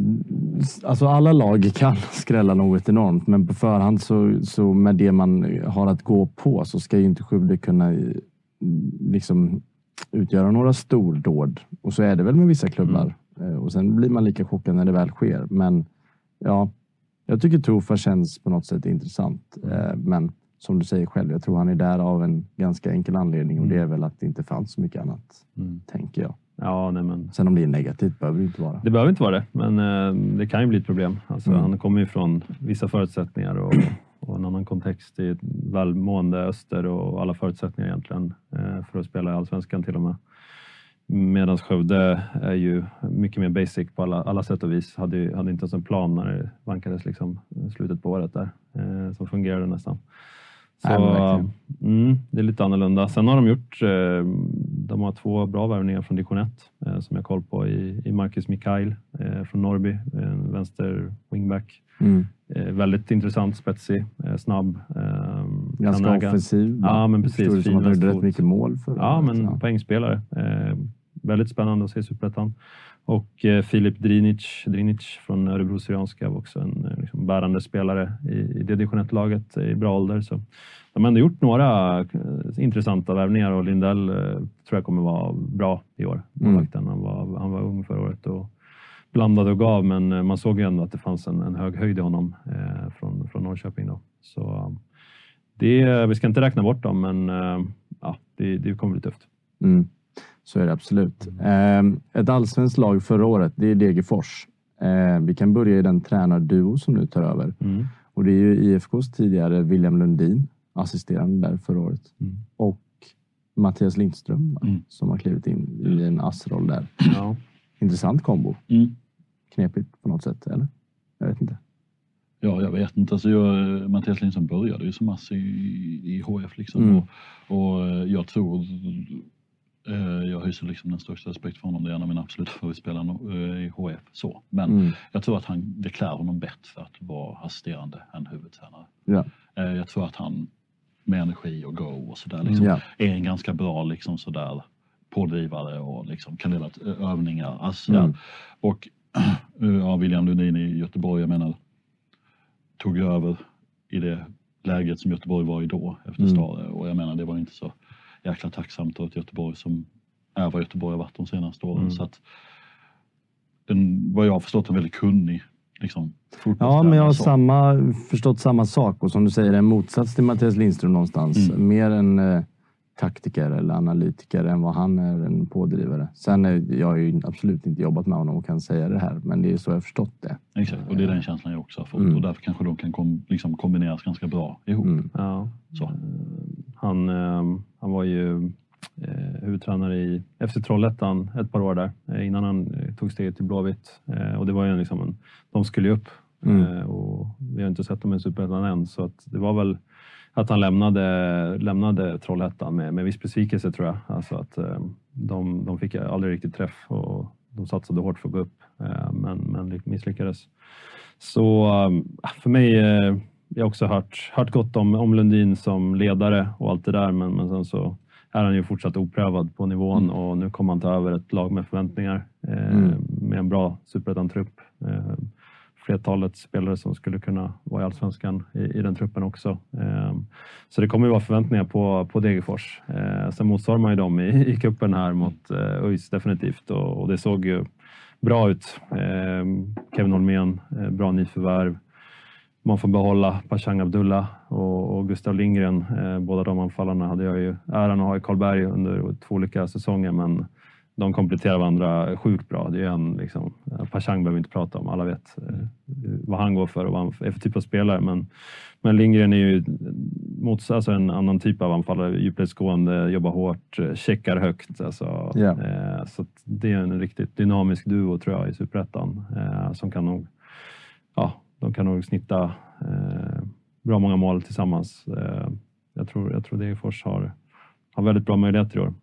Ännu en anfallare på listan som har varit i Karlberg. Ja, det exakt. är sanslöst Ja. hur många anfallare som du har slussat vidare. Ja, exakt. Så där har man gjort något bra i alla fall. Mm. Något, något näsa för det. Nej, Diawara men det är till, kul. Diawara till Österrike nu från, från eh, Landskrona är, är roligt. Tickar in en liten slant till oss också. Det tackar vi för. ja, exakt. Eh, Men, men Degerfors som kommer från allsvenskan Mm. som likt Varberg har tappat eh, ändå liksom de spelarna som eh, framförallt offensivt stod ut i Gravius och Campos och Mm. Örqvist. Ja.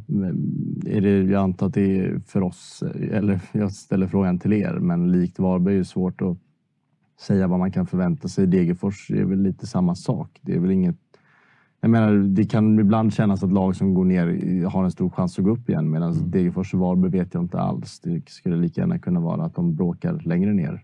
Ganska långt ner om det inte alls stämmer. Ja, Jag, jag tror mycket på Degerfors just Okej. för att de har eh, ett sjukt bra anfalls, eh, Mm. anfallsduo Mm. som kommer göra mål. Det är liksom, Det är du övertygad om? ja, jag är helt övertygad om det. Och eh, de har spelare runt omkring som kan servera dem oss- också. Så där är det mera sätta defensiven tror jag som kommer vara nyckeln för mål kommer de göra. Mm.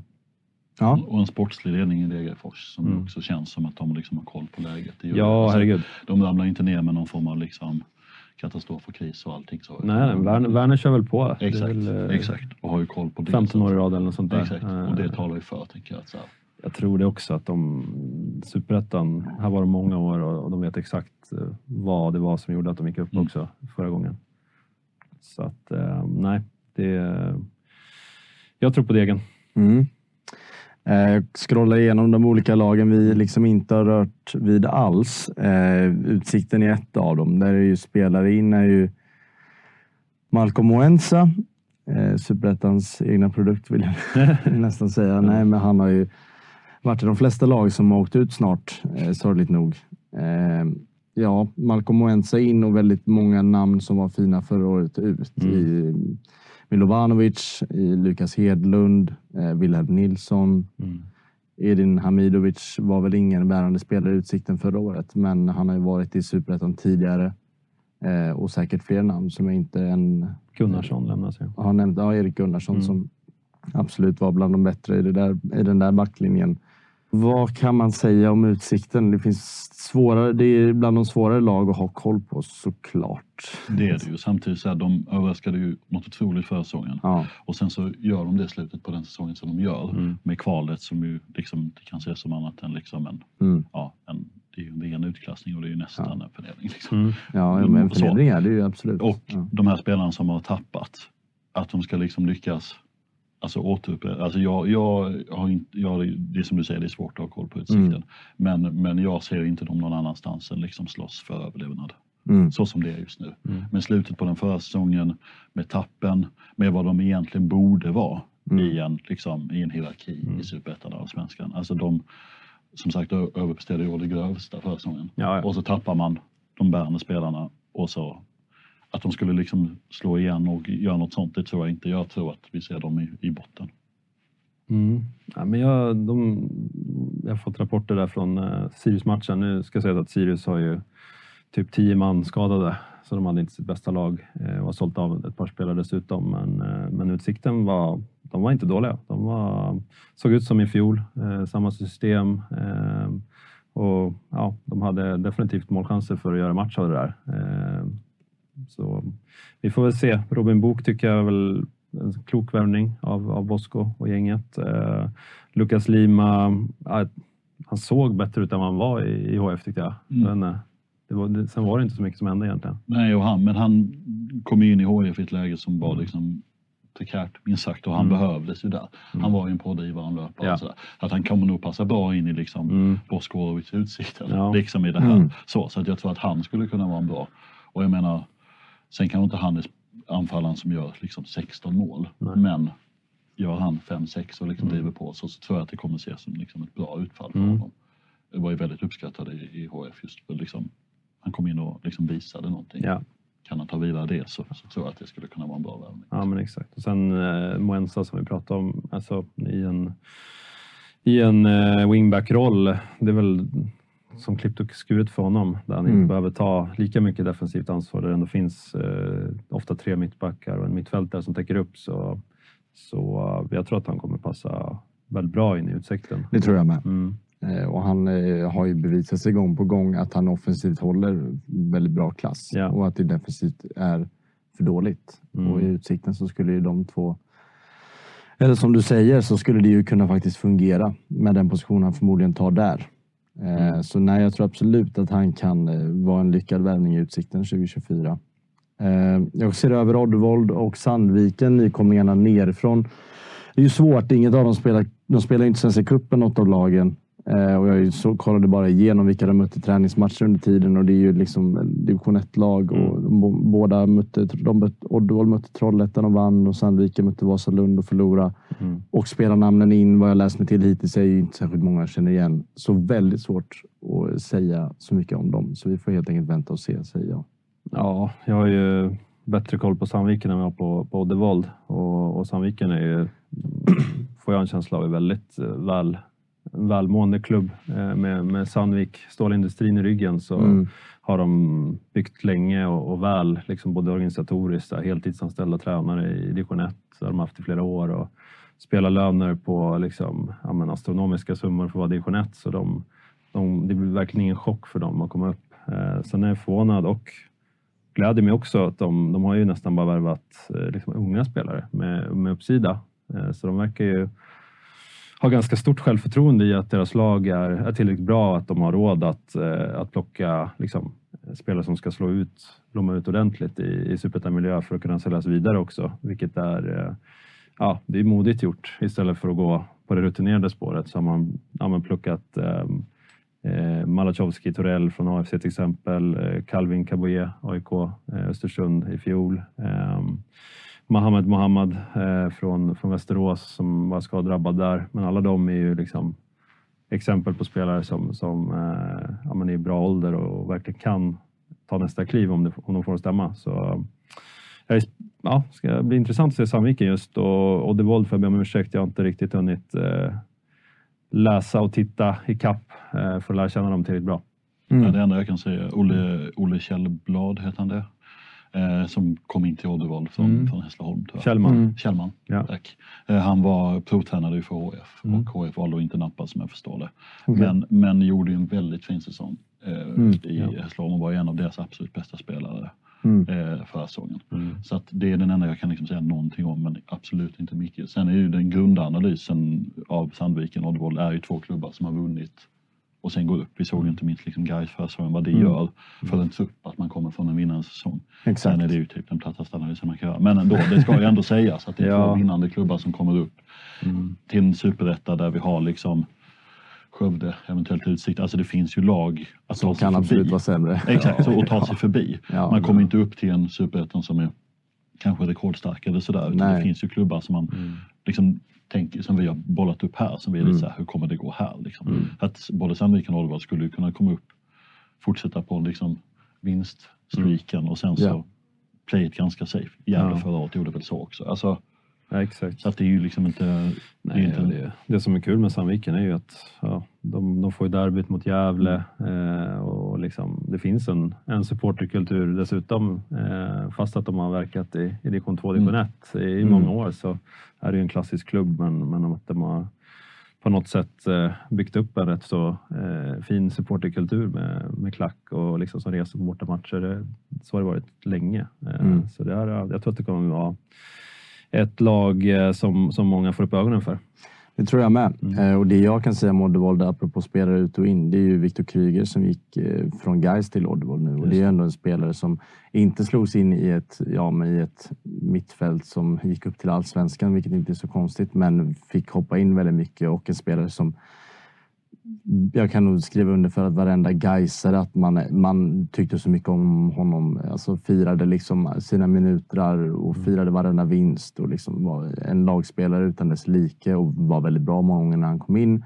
En eh, faktiskt väldigt spelskicklig spelare som jag tror verkligen eh, är en jättefin värvning för Oddevold. Så få, få namn som vi kan nämna, men några i alla fall och de ser vi ju som kanske ja, men låter ju positivt kring dem vi i alla fall pratar kring. Och Oddevold också en klassisk klubb. Det är två roliga lag som går upp. Verkligen. Men Örebro inför den här säsongen. Man har fått in Jesper Modig, eh, försvarare som har varit i Varberg och varit i Trelleborg. Eh, och eh, spelat allsvenskan i Varberg nyligen. Målvakten Malte Paulsson från HBK vet jag också har kommit in. De har gjort värvningar från El Paso Lokomotiv. Mindre koll där. Eh, Mohamed Said från TFF är ju ett namn vi känner till. Eh, men ut är det ju David Seger eh, framför allt, eh, som vi har nämnt. Ja, du kan fortsätta. Du har ju Moro drog ju till Degerfors va? Eller Mm. Ja, snack det. om det? Ja. Ja, just det. Ja, Är han Moro, klar för Degerfors? Moro har lämnat. tackade Han, för tiden och Ja. hoppades på återseende. ja, Det är det Degerfors han är klar för? Eh, ja, men det var ju snack om det i alla fall. Jo, jag tror de det, för att jag tror att det var ganska upprört på bland de liksom ÖSK. Ja, exakt. Att det var liksom ganska irriterad stämning. Och så här, tack för tiden och sen Ja. går man till en rival. Ja. så. Ja. Känns inte som man förstod eh, Nej. innebörden Nej, av det valet. Exakt. Eh, Men sen har du Jake Larsson eh, som man trott har spelat där i hundra år. Kevin Walker kan tyckas lite märkligt kanske. Han tyckte ändå att han höll uppe laget ganska bra på hösten. Men det pågår väl en, en viss rensning i ÖSK också. De har ju jättedålig ekonomi vad man förstår så de har väl behövt eh, kapa höga löner eh, och varit, eh, ja, inte vara så nos- nostalgiska utan bara tittat på vad kan vi, vad kan vi göra, vad måste vi göra? Eh, så där har det ju hänt väldigt mycket. Spelare ut och spelare in är det ju som du sa. Eh, den, den, den, inte, inte jättemycket. Men jag tycker trots det att eh, ÖSK såg, såg bra ut mot AIK i, i cupmatchen. Eh, sen eh, är det såklart det är jävligt kul att gå ut och spela inför 15 000 på, på Tele2 och då kan alla liksom få till sin fulla... Tända till. Ja, men tända till så. Eh, Men jag menar, vi pratar ju det om, om honom varje gång. Har man Kalle Holmberg i laget så när han är inne i ett stim så då, då är det liksom det är löjligt. Alltså fortsätta från hösten så gör Ja. han typ 45 mål känns det som. Ja, alltså så att det är liksom, då går ju allting. Mm. Verkligen så. Jag menar, vi, som du säger, vi pratar om honom varje gång, men han ger oss anledning att göra det vecka på vecka. Ja. Jag menar, kommer tillbaka från ett, ett, eh, ja, men ett olyckat utlandsäventyr. Eh, som han, jag förstod det på honom när vi hade honom i podden att, podden att det var liksom inte mycket som stämde alls där egentligen. Det var Nej. liksom väldigt, de spelar ju liksom så, möter samma lag flera gånger. Väldigt konstig, konstig det liga där borta var på så slutet. sjukt hög lön heller. Det, alltså. Det Nej, att- men det var ju såklart en värt att testa förstår jag. Ett det äventyr, det typ. förstår ju. Eh, Men kommer tillbaka och liksom bara smäller i mål. eh, Mm. Så, så mycket så det liksom, man nästan, vi tog ut ett årets lag till slut. Liksom, och där är han ju liksom, för den där halvåret som man gör. Och, Ja. Ja, så som han såg ut mot AIK och säsongen som komma, säsongen som komma skall. Du sa ju liksom att Aziz Yusuf kan aspirera på den där skytteligavinsten. Mm. Det är Ja, det är svårt att se att Kalle Holmberg inte tar den. Vad står han i? Typ 1.05 i känslan. Ja, odds, Nej, det är klart. Han, han är superfavorit efter den hösten. Mm. Eh, men ja, alltså för SK, det handlar ju om att, att hitta, hitta någon identitet igen. Eh, Farligt om de går upp till allsvenskan. Ja. Nej, så som klubben mår. Ja, det är, för det är för tidigt tyvärr. Mm. Det är för deras del så ja, men man skulle tillbaka snabbt. Eh, blev nostalgiska, tog in liksom Yassin och Hamad och det här och det funkar inte alls. Eh, det var väldigt liksom, rutinerat men ja, i praktiken gick det inte alls eh, att få ut någonting av det laget. Och det kändes som förra året så, så var man tyngda av det. Liksom de gamla löneposterna och bördorna eh, kunde inte riktigt satsa och hade problem hela våren och, och liksom, ja, det räddades ju upp ganska bra av, av, att man fick in Kalle Holmberg. Annars hade det, vet jag inte hur det hade kunnat sluta. Alltså. Nej, verkligen. Eh, Eh, verkligen. Eh, så det blir kul att se honom i år. Eh, Mm. Men nu har det blivit dags känner jag. Jag har liksom sett om vi liksom har skummat igenom alla lag här eller inte. Och det är vissa namn, som, eller vissa lag som kanske inte har nämnts allt för mycket. Men jag tror de faktiskt kommer tas fram här i listan. För att vi kan börja med den tionde bästa värvningen mm. som du och jag tog fram i en lista. Vi slängde ut första delen här på sociala medier häromdagen och jag tror andra ligger nog ute när ni lyssnar på det här. Eh, Men plats nummer 10 i alla fall eh, på de bästa värvningarna. Det var ju Robin Wallinder då. Som, det var ju din, får väl ändå säga, Mm. take. Din gubbe som du vill ha in där. Varför? Ja, nej men just att, eh, att det var en, en osäkerhet på, på målvaktsposten i Öster och mycket, mycket stor anledning till att man eh, bommade, bommade kvalet eh, var ju att det, det var alldeles för, för många individuella misstag från, eh, från Prekovic då i, i målet och jag tror att Wallinder kommer in med en annan pondus, en riktigt bra superettamålvakt. Eh, inte särskilt prövad högre upp då, men, men på den här nivån så tror att han kommer bidra med, med stabilitet och, och trygghet, pondus och exakt det som, som Öster saknade under hösten framför allt. Mm. Tror du om Robin Wallinder gör det riktigt bra just där i år, att de liksom får den här målvakts, målvakten som de inte hade förra året, då är, blir det svårt att slå dem, eller? Ja, det blir väl så. Det, jag håller helt med dig. Mm. Att liksom, det var ju det som på något sätt lite fattades för. Och Mm. gör de det så, om jag var, som vi var inne på innan med vad de har fått behålla och Mm. så där så tror jag verkligen att då är det väl favorit på att de nästan kniper. Så jag skulle vilja nästan ha dem som, som favorit på att knipa liksom första eller andra plats. Alltså direkt uppflyttning tror jag. Eh, Det känns som att de, de är redo på alla sätt och vis och sätter de den sista pusselbiten så kan det bli liksom. Mm. Så det är väl, ja, det är som vi var inne på, det är Foyston emot liksom erfarenhetsmässigt och så. Mm. Men annars tycker jag att nej, jag, jag håller Öster som en av de absoluta favoriterna. Mm. Som man alltid gör. Mm. Och så, som, jag menar, det är ju väldigt få tips som man vågar göra så här tidigt på året. Men det är ett som liksom står kvar ofta inför säsongen. Man tycker alltid de ser ut att göra rätt saker. Mm. Jag tror verkligen de kommer tävla om platserna in i det sista eh, i år. Eh, jag klämde in Cesar Weilid på nionde plats på den här listan. Ja. Eh, Brages nya försvarare eh, som kan spela lite eh, överallt. Var ju väldigt bra i Östersund förra året. Mm. Eh, framförallt på våren. En spelare som jag tycker var bra hela tiden men att man märkte att tillsammans som att Östersund fick koll på sina grejer så vågade han, eller så blommade han ut Mm. mer och mer och gjorde även poäng framåt och sådär. Och Brage är ju ett lag som eh, likt, vi snackar om att Bergmark Wiberg kan trivas ganska bra i att Öster inte är Djurgårdens IF. så tror jag att Brage eh, kan få spelare att frodas där just av den samma anledningen. Och det tror jag Cesar Vilid kan eh, göra väldigt fint även i år. Och jag tror att, jag vet inte, utan Serenpä så vet man inte riktigt var Brage står.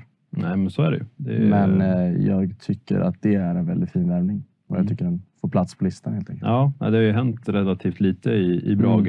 Eh, Tamimi lämnat. Eh, Kanté Hellberg, eh, stort tapp förstås. Eh, men Men vart han går vet vi inte. nej, jag tror Nej. inte att han Nej. har gjort klart en ny klubb. Ehm, Tycker om honom väldigt mycket. mm, skicklig Ja. spelare. Mm. Eh, men däremot Velid, eh, för mig så det kanske inte är en rak ersättare av, av Kanté Hellberg beroende på hur man vill använda honom. Han kan ju gå som alltså, central defensiv mittfältare också. Mm. Eh, eller ytterback eller mittback. Alltså, han har verkligen. spelat överallt i de defensivare positionerna egentligen. Eh, men just i det här ledarskapet, pondus, smäller på i duellerna, smart. Eh, så tror jag att det är en klockren värvning för dem. Åttan och sjuan har vi ju pratat ganska så rejält om. Det är ju Aziz Yusuf och Bjerkebo som har gått till Varberg. Mm. Eh, båda två som följer med Linderoth från Skövde. Det, det, det bara känns som att liksom, i, hur kaos i superettan alltid är så finns det ju liksom, när det bara ger liksom en ton av trygghet så Mm. tror man att det ska bli bra. Och det gör ju verkligen det här som att de följer med sin förra tränare. Mm. Aziz Yusuf visade ju verkligen eh, prov på att han håller absolut en hög nivå för superettan. Mm. Och Isak Bjerkebo såg ju jätte- jättefin ut, inlånad från Kalmar. Ja. Eh, så jag tror verkligen på att båda de två kan få Varberg att, eh, att eller göra det väldigt bra i Varberg i år. Mm. Bjerkebo saknade väl lite poäng till skillnad från Yusuf förra året. Och de tror jag väl kanske att han visar i år då. Ja, Och gjorde eh, mål direkt. ju. eh, exakt. Mm, Och exakt. Det är väl precis den starten man vill ha. Ja, det får man säga. Apropå det där du nämnde Mm. med så här, en spelare som inte gör de där poängen. Så det första han gör är första cupmatchen. Mm. Ja, och jag såg highlights. Eh, visserligen mot, mot eh, division 2-lag i- på en balkongmatta Mm. inomhus. Ja. Men Bjerkebo hade ju show på sin kant. Han bara Mm. gick förbi varje gång och hade lekstuga. Ibland är det var nästan svårare att spela på den balkongen. Ja, men faktiskt. Än vad det är att gå ut och göra Ja, exakt. två, Nej, han, ja. han såg väldigt rapp ut och spelglädje. Så, Mm. Det är långt kvar till Superettan börjar. Så är det. Sjätte plats. Eh, nu får du ta ton här eh, Olof, för att där har jag och Lennart tagit ut Taylor Silverholt. Hur, hur bra tror du han kan bli och vara Ska han vara med på listan? Helsingborg? Ska han Jag tycker han ska vara med på listan. Mm. Eh, Jag tycker att det känns som en värvning som dels HF behöver. Det är en värvning som eh, klubben Per vill ha. Mm. Eh, det var du inne på lite innan. Eh, riv och slit. Eh, med det som HF ska spela, då som verkar vara en 4-4-1-1, så är han ju en jättebra eh, nia där. Fick göra mål direkt mot Halmstad, Mm. Bjerkebo, att han liksom fick direkt komma. Det har varit lite snack på försäsongen, så här, när ska han liksom göra första målet? Ja. Och så får han göra det nu. Det. Eh, och sen så tycker jag att sådär, visa mycket i Jönköping ändå. Liksom. Mm. Och då får han inte spela nia hela tiden utan han får Nej. utgå från kanten. Och det Och var det är ju ett Jönköping som var exakt. Totalt Ja, urusla. Ja, men en exakt, kaosmiljö. han gör ju ändå en bra poängskörd där. Liksom. Ja. Mm. Eh, jag tror att så här, det, den enda risken, han kommer slita och så, men att få HF en, liksom, en katapultsäsong, eller att det går bra, då kommer han liksom ticka in på rätt många mål och är fortfarande väldigt ung. Alltså Mm. han, vi pratar inte liksom 27-28, han är väl 20, 22, 21. Mm, alltså, något sånt något. Så att, så, så att, eh, jag tycker det är en klok värvning HF. Jag tycker absolut ni har gjort rätt som satt honom eh, på listan. Mm. Eh, en större klubb, en bättre klubb än vad Jönköping är, så tror jag att han kan få Mm. en, en, liksom en, en utveckling. Ja, och sen hans defensiva spel också. Han, han, han sliter ju Mm. som en häst. Liksom. Han, han kommer vara väldigt nyttig i, i att sätta första pressen eh, och kommer ta det jobbet också. Vilket ju, det tror jag Kleber eh, liksom håller väldigt högt. Att Ja. ha en anfallare som, som är lojal till, till pressspelet. Och Seth kan ju vara med i det här och sätta en kultur tror jag. Mm. Liksom, verkligen. Ja. Eh, Jag såg att någon uppmärksammade att när Arman Mushin, hans direkt konkurrent om, om anfallsplatsen gjorde mål, så var han fram och firade med honom. Det är också en sån där, liksom. Okej. Det är en så enkel signal att sända liksom, som Fint. ändå gör, liksom, skickar ut någonting Mm. liksom, om en harmoni och sådär. Verkligen. Verkligen. Marcelo Palomino, Ja. Lennart. Ja, Eh, är- femte plats. Eh, En spelare vi lärde oss att älska förra året. får Ja. Nej, men, gud vad mycket boll han har i sig. Mm. Det, jag menar, tillslaget och drivet när han kommer rättvänd är ju på en väldigt hög nivå.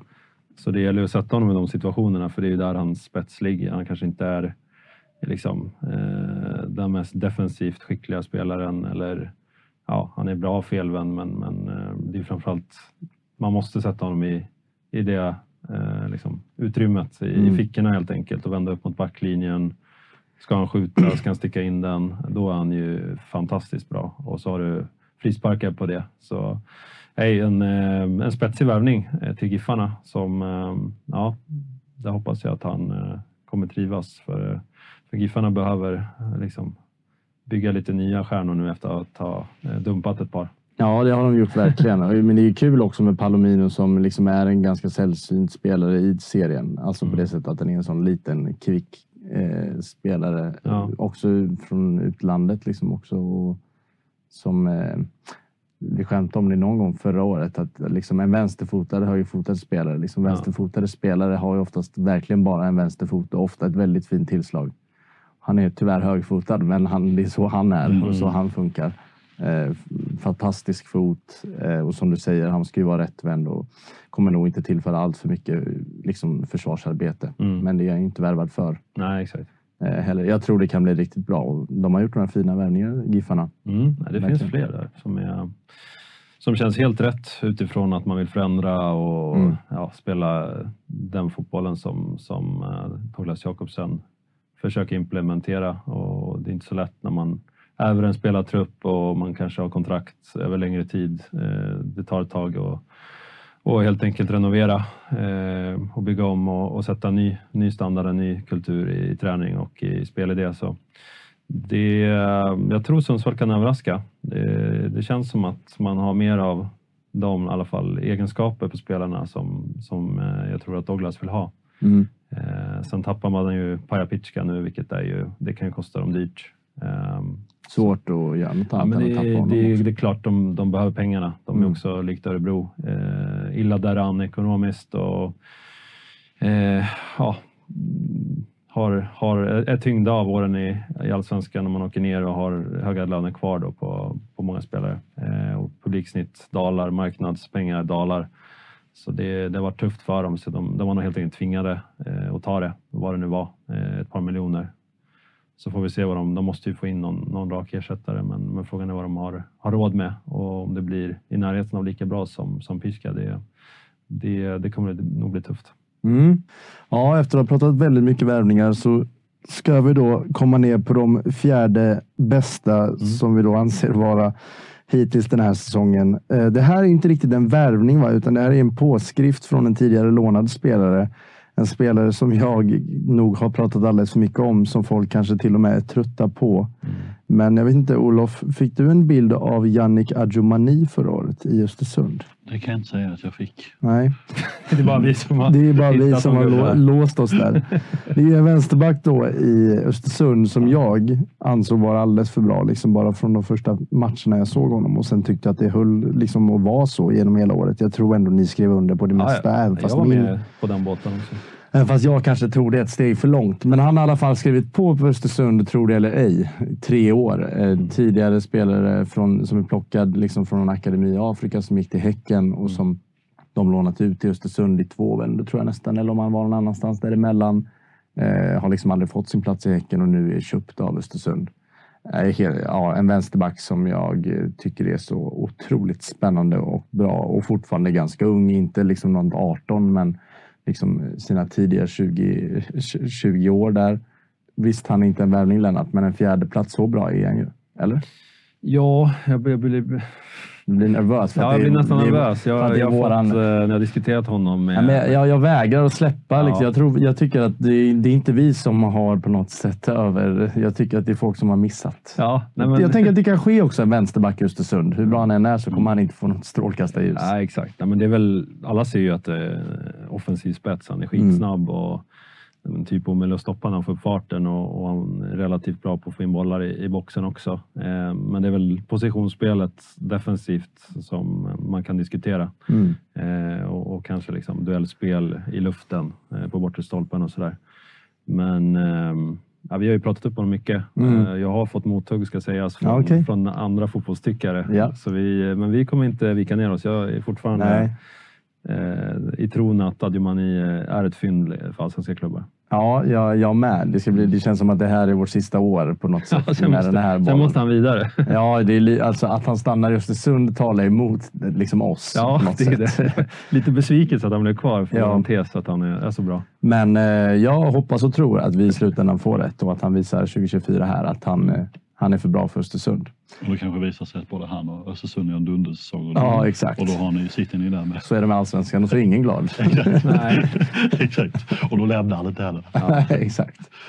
Eh, Jelassi, Mm. tredje plats på pall till Ja. Sundsvall. Ja, men, eh, han var väldigt eh, starkt bidragande orsak i BP's framgång när de gick upp till Allsvenskan med, med Mellberg och, och gänget. Och, um, jag, eh, jag tror att han kommer bli en publikfavorit på, på Idrottsparken, som jag säger fortfarande, där uppe fast de har bytt namn hundra gånger. Eh, eh högerback, eh, wingback om du så vill, eh, som är, kan äga den kanten eh, helt och hållet med sin snabbhet och förmåga att ta sig in i straffområdet dessutom. Alltså han, kan, han, är, han, är så pass, han är inte den ytterbacken som liksom, han har ju spelat högre upp tidigare i banan.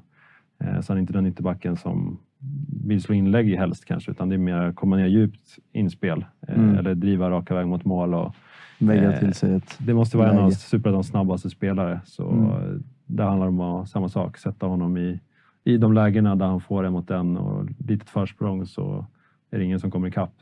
Um, jättebra spelare. Så um, ja, Robert Lundström fick inte förlängt och det kan man alltid diskutera. Eh, men eh, Monir Lassi är ju för mig en, en, eh, en fullgod ersättare i alla fall. Lite väggspel mellan honom och Palomino den här säsongen då, Ja, varför inte? får vi gissa. Eh, andra plats, David Seger. Vi har ju varit inne på honom, Mm. men en värvning som eh, måste, eller en, en förlust för Örebro och ett Ja. jädra tillskott för Öster. Eh, Ja, nej men alltså han, han kom in med väldigt mycket, mycket redan. Eh, och, och liksom bara, jag bara se, se honom framför mig sätta bollarna till Bergmark Wiberg på ena kanten, Rodic på andra. Och så har han någon bra anfallare där på topp också. Då. Så, Ja, det får vi se. ja, Det vi vet får vi se. inte än. Och kaptensmaterial. Ja. är ju- Nu är Rodic kapten. Nu är Rodic- liksom, exakt, Och det- ha den där spelaren, Ja. få in den. Alltså det är ju bäddat för succé. Det är ju känslan. Ja, det är, nu jinxar vi det såklart, men, men jag menar, det är så mycket ledarskap och spets eh, samtidigt, så det handlar om, mer om liksom, deras egna skallar. Eh, Vill de det tillräckligt mycket så kommer de, både Rodic och, och, och Seger som vi pratar om nu, eh, vara toppspelare eh, 2024. Svårt att inte jinxa saker i ett avsnitt i februari. Nej. Dessutom när man ska, svårt att inte jinxa när man ska ha tio bästa värvningar. Alltså liksom, faller på sin egen. Liksom. Ja, ja, visst.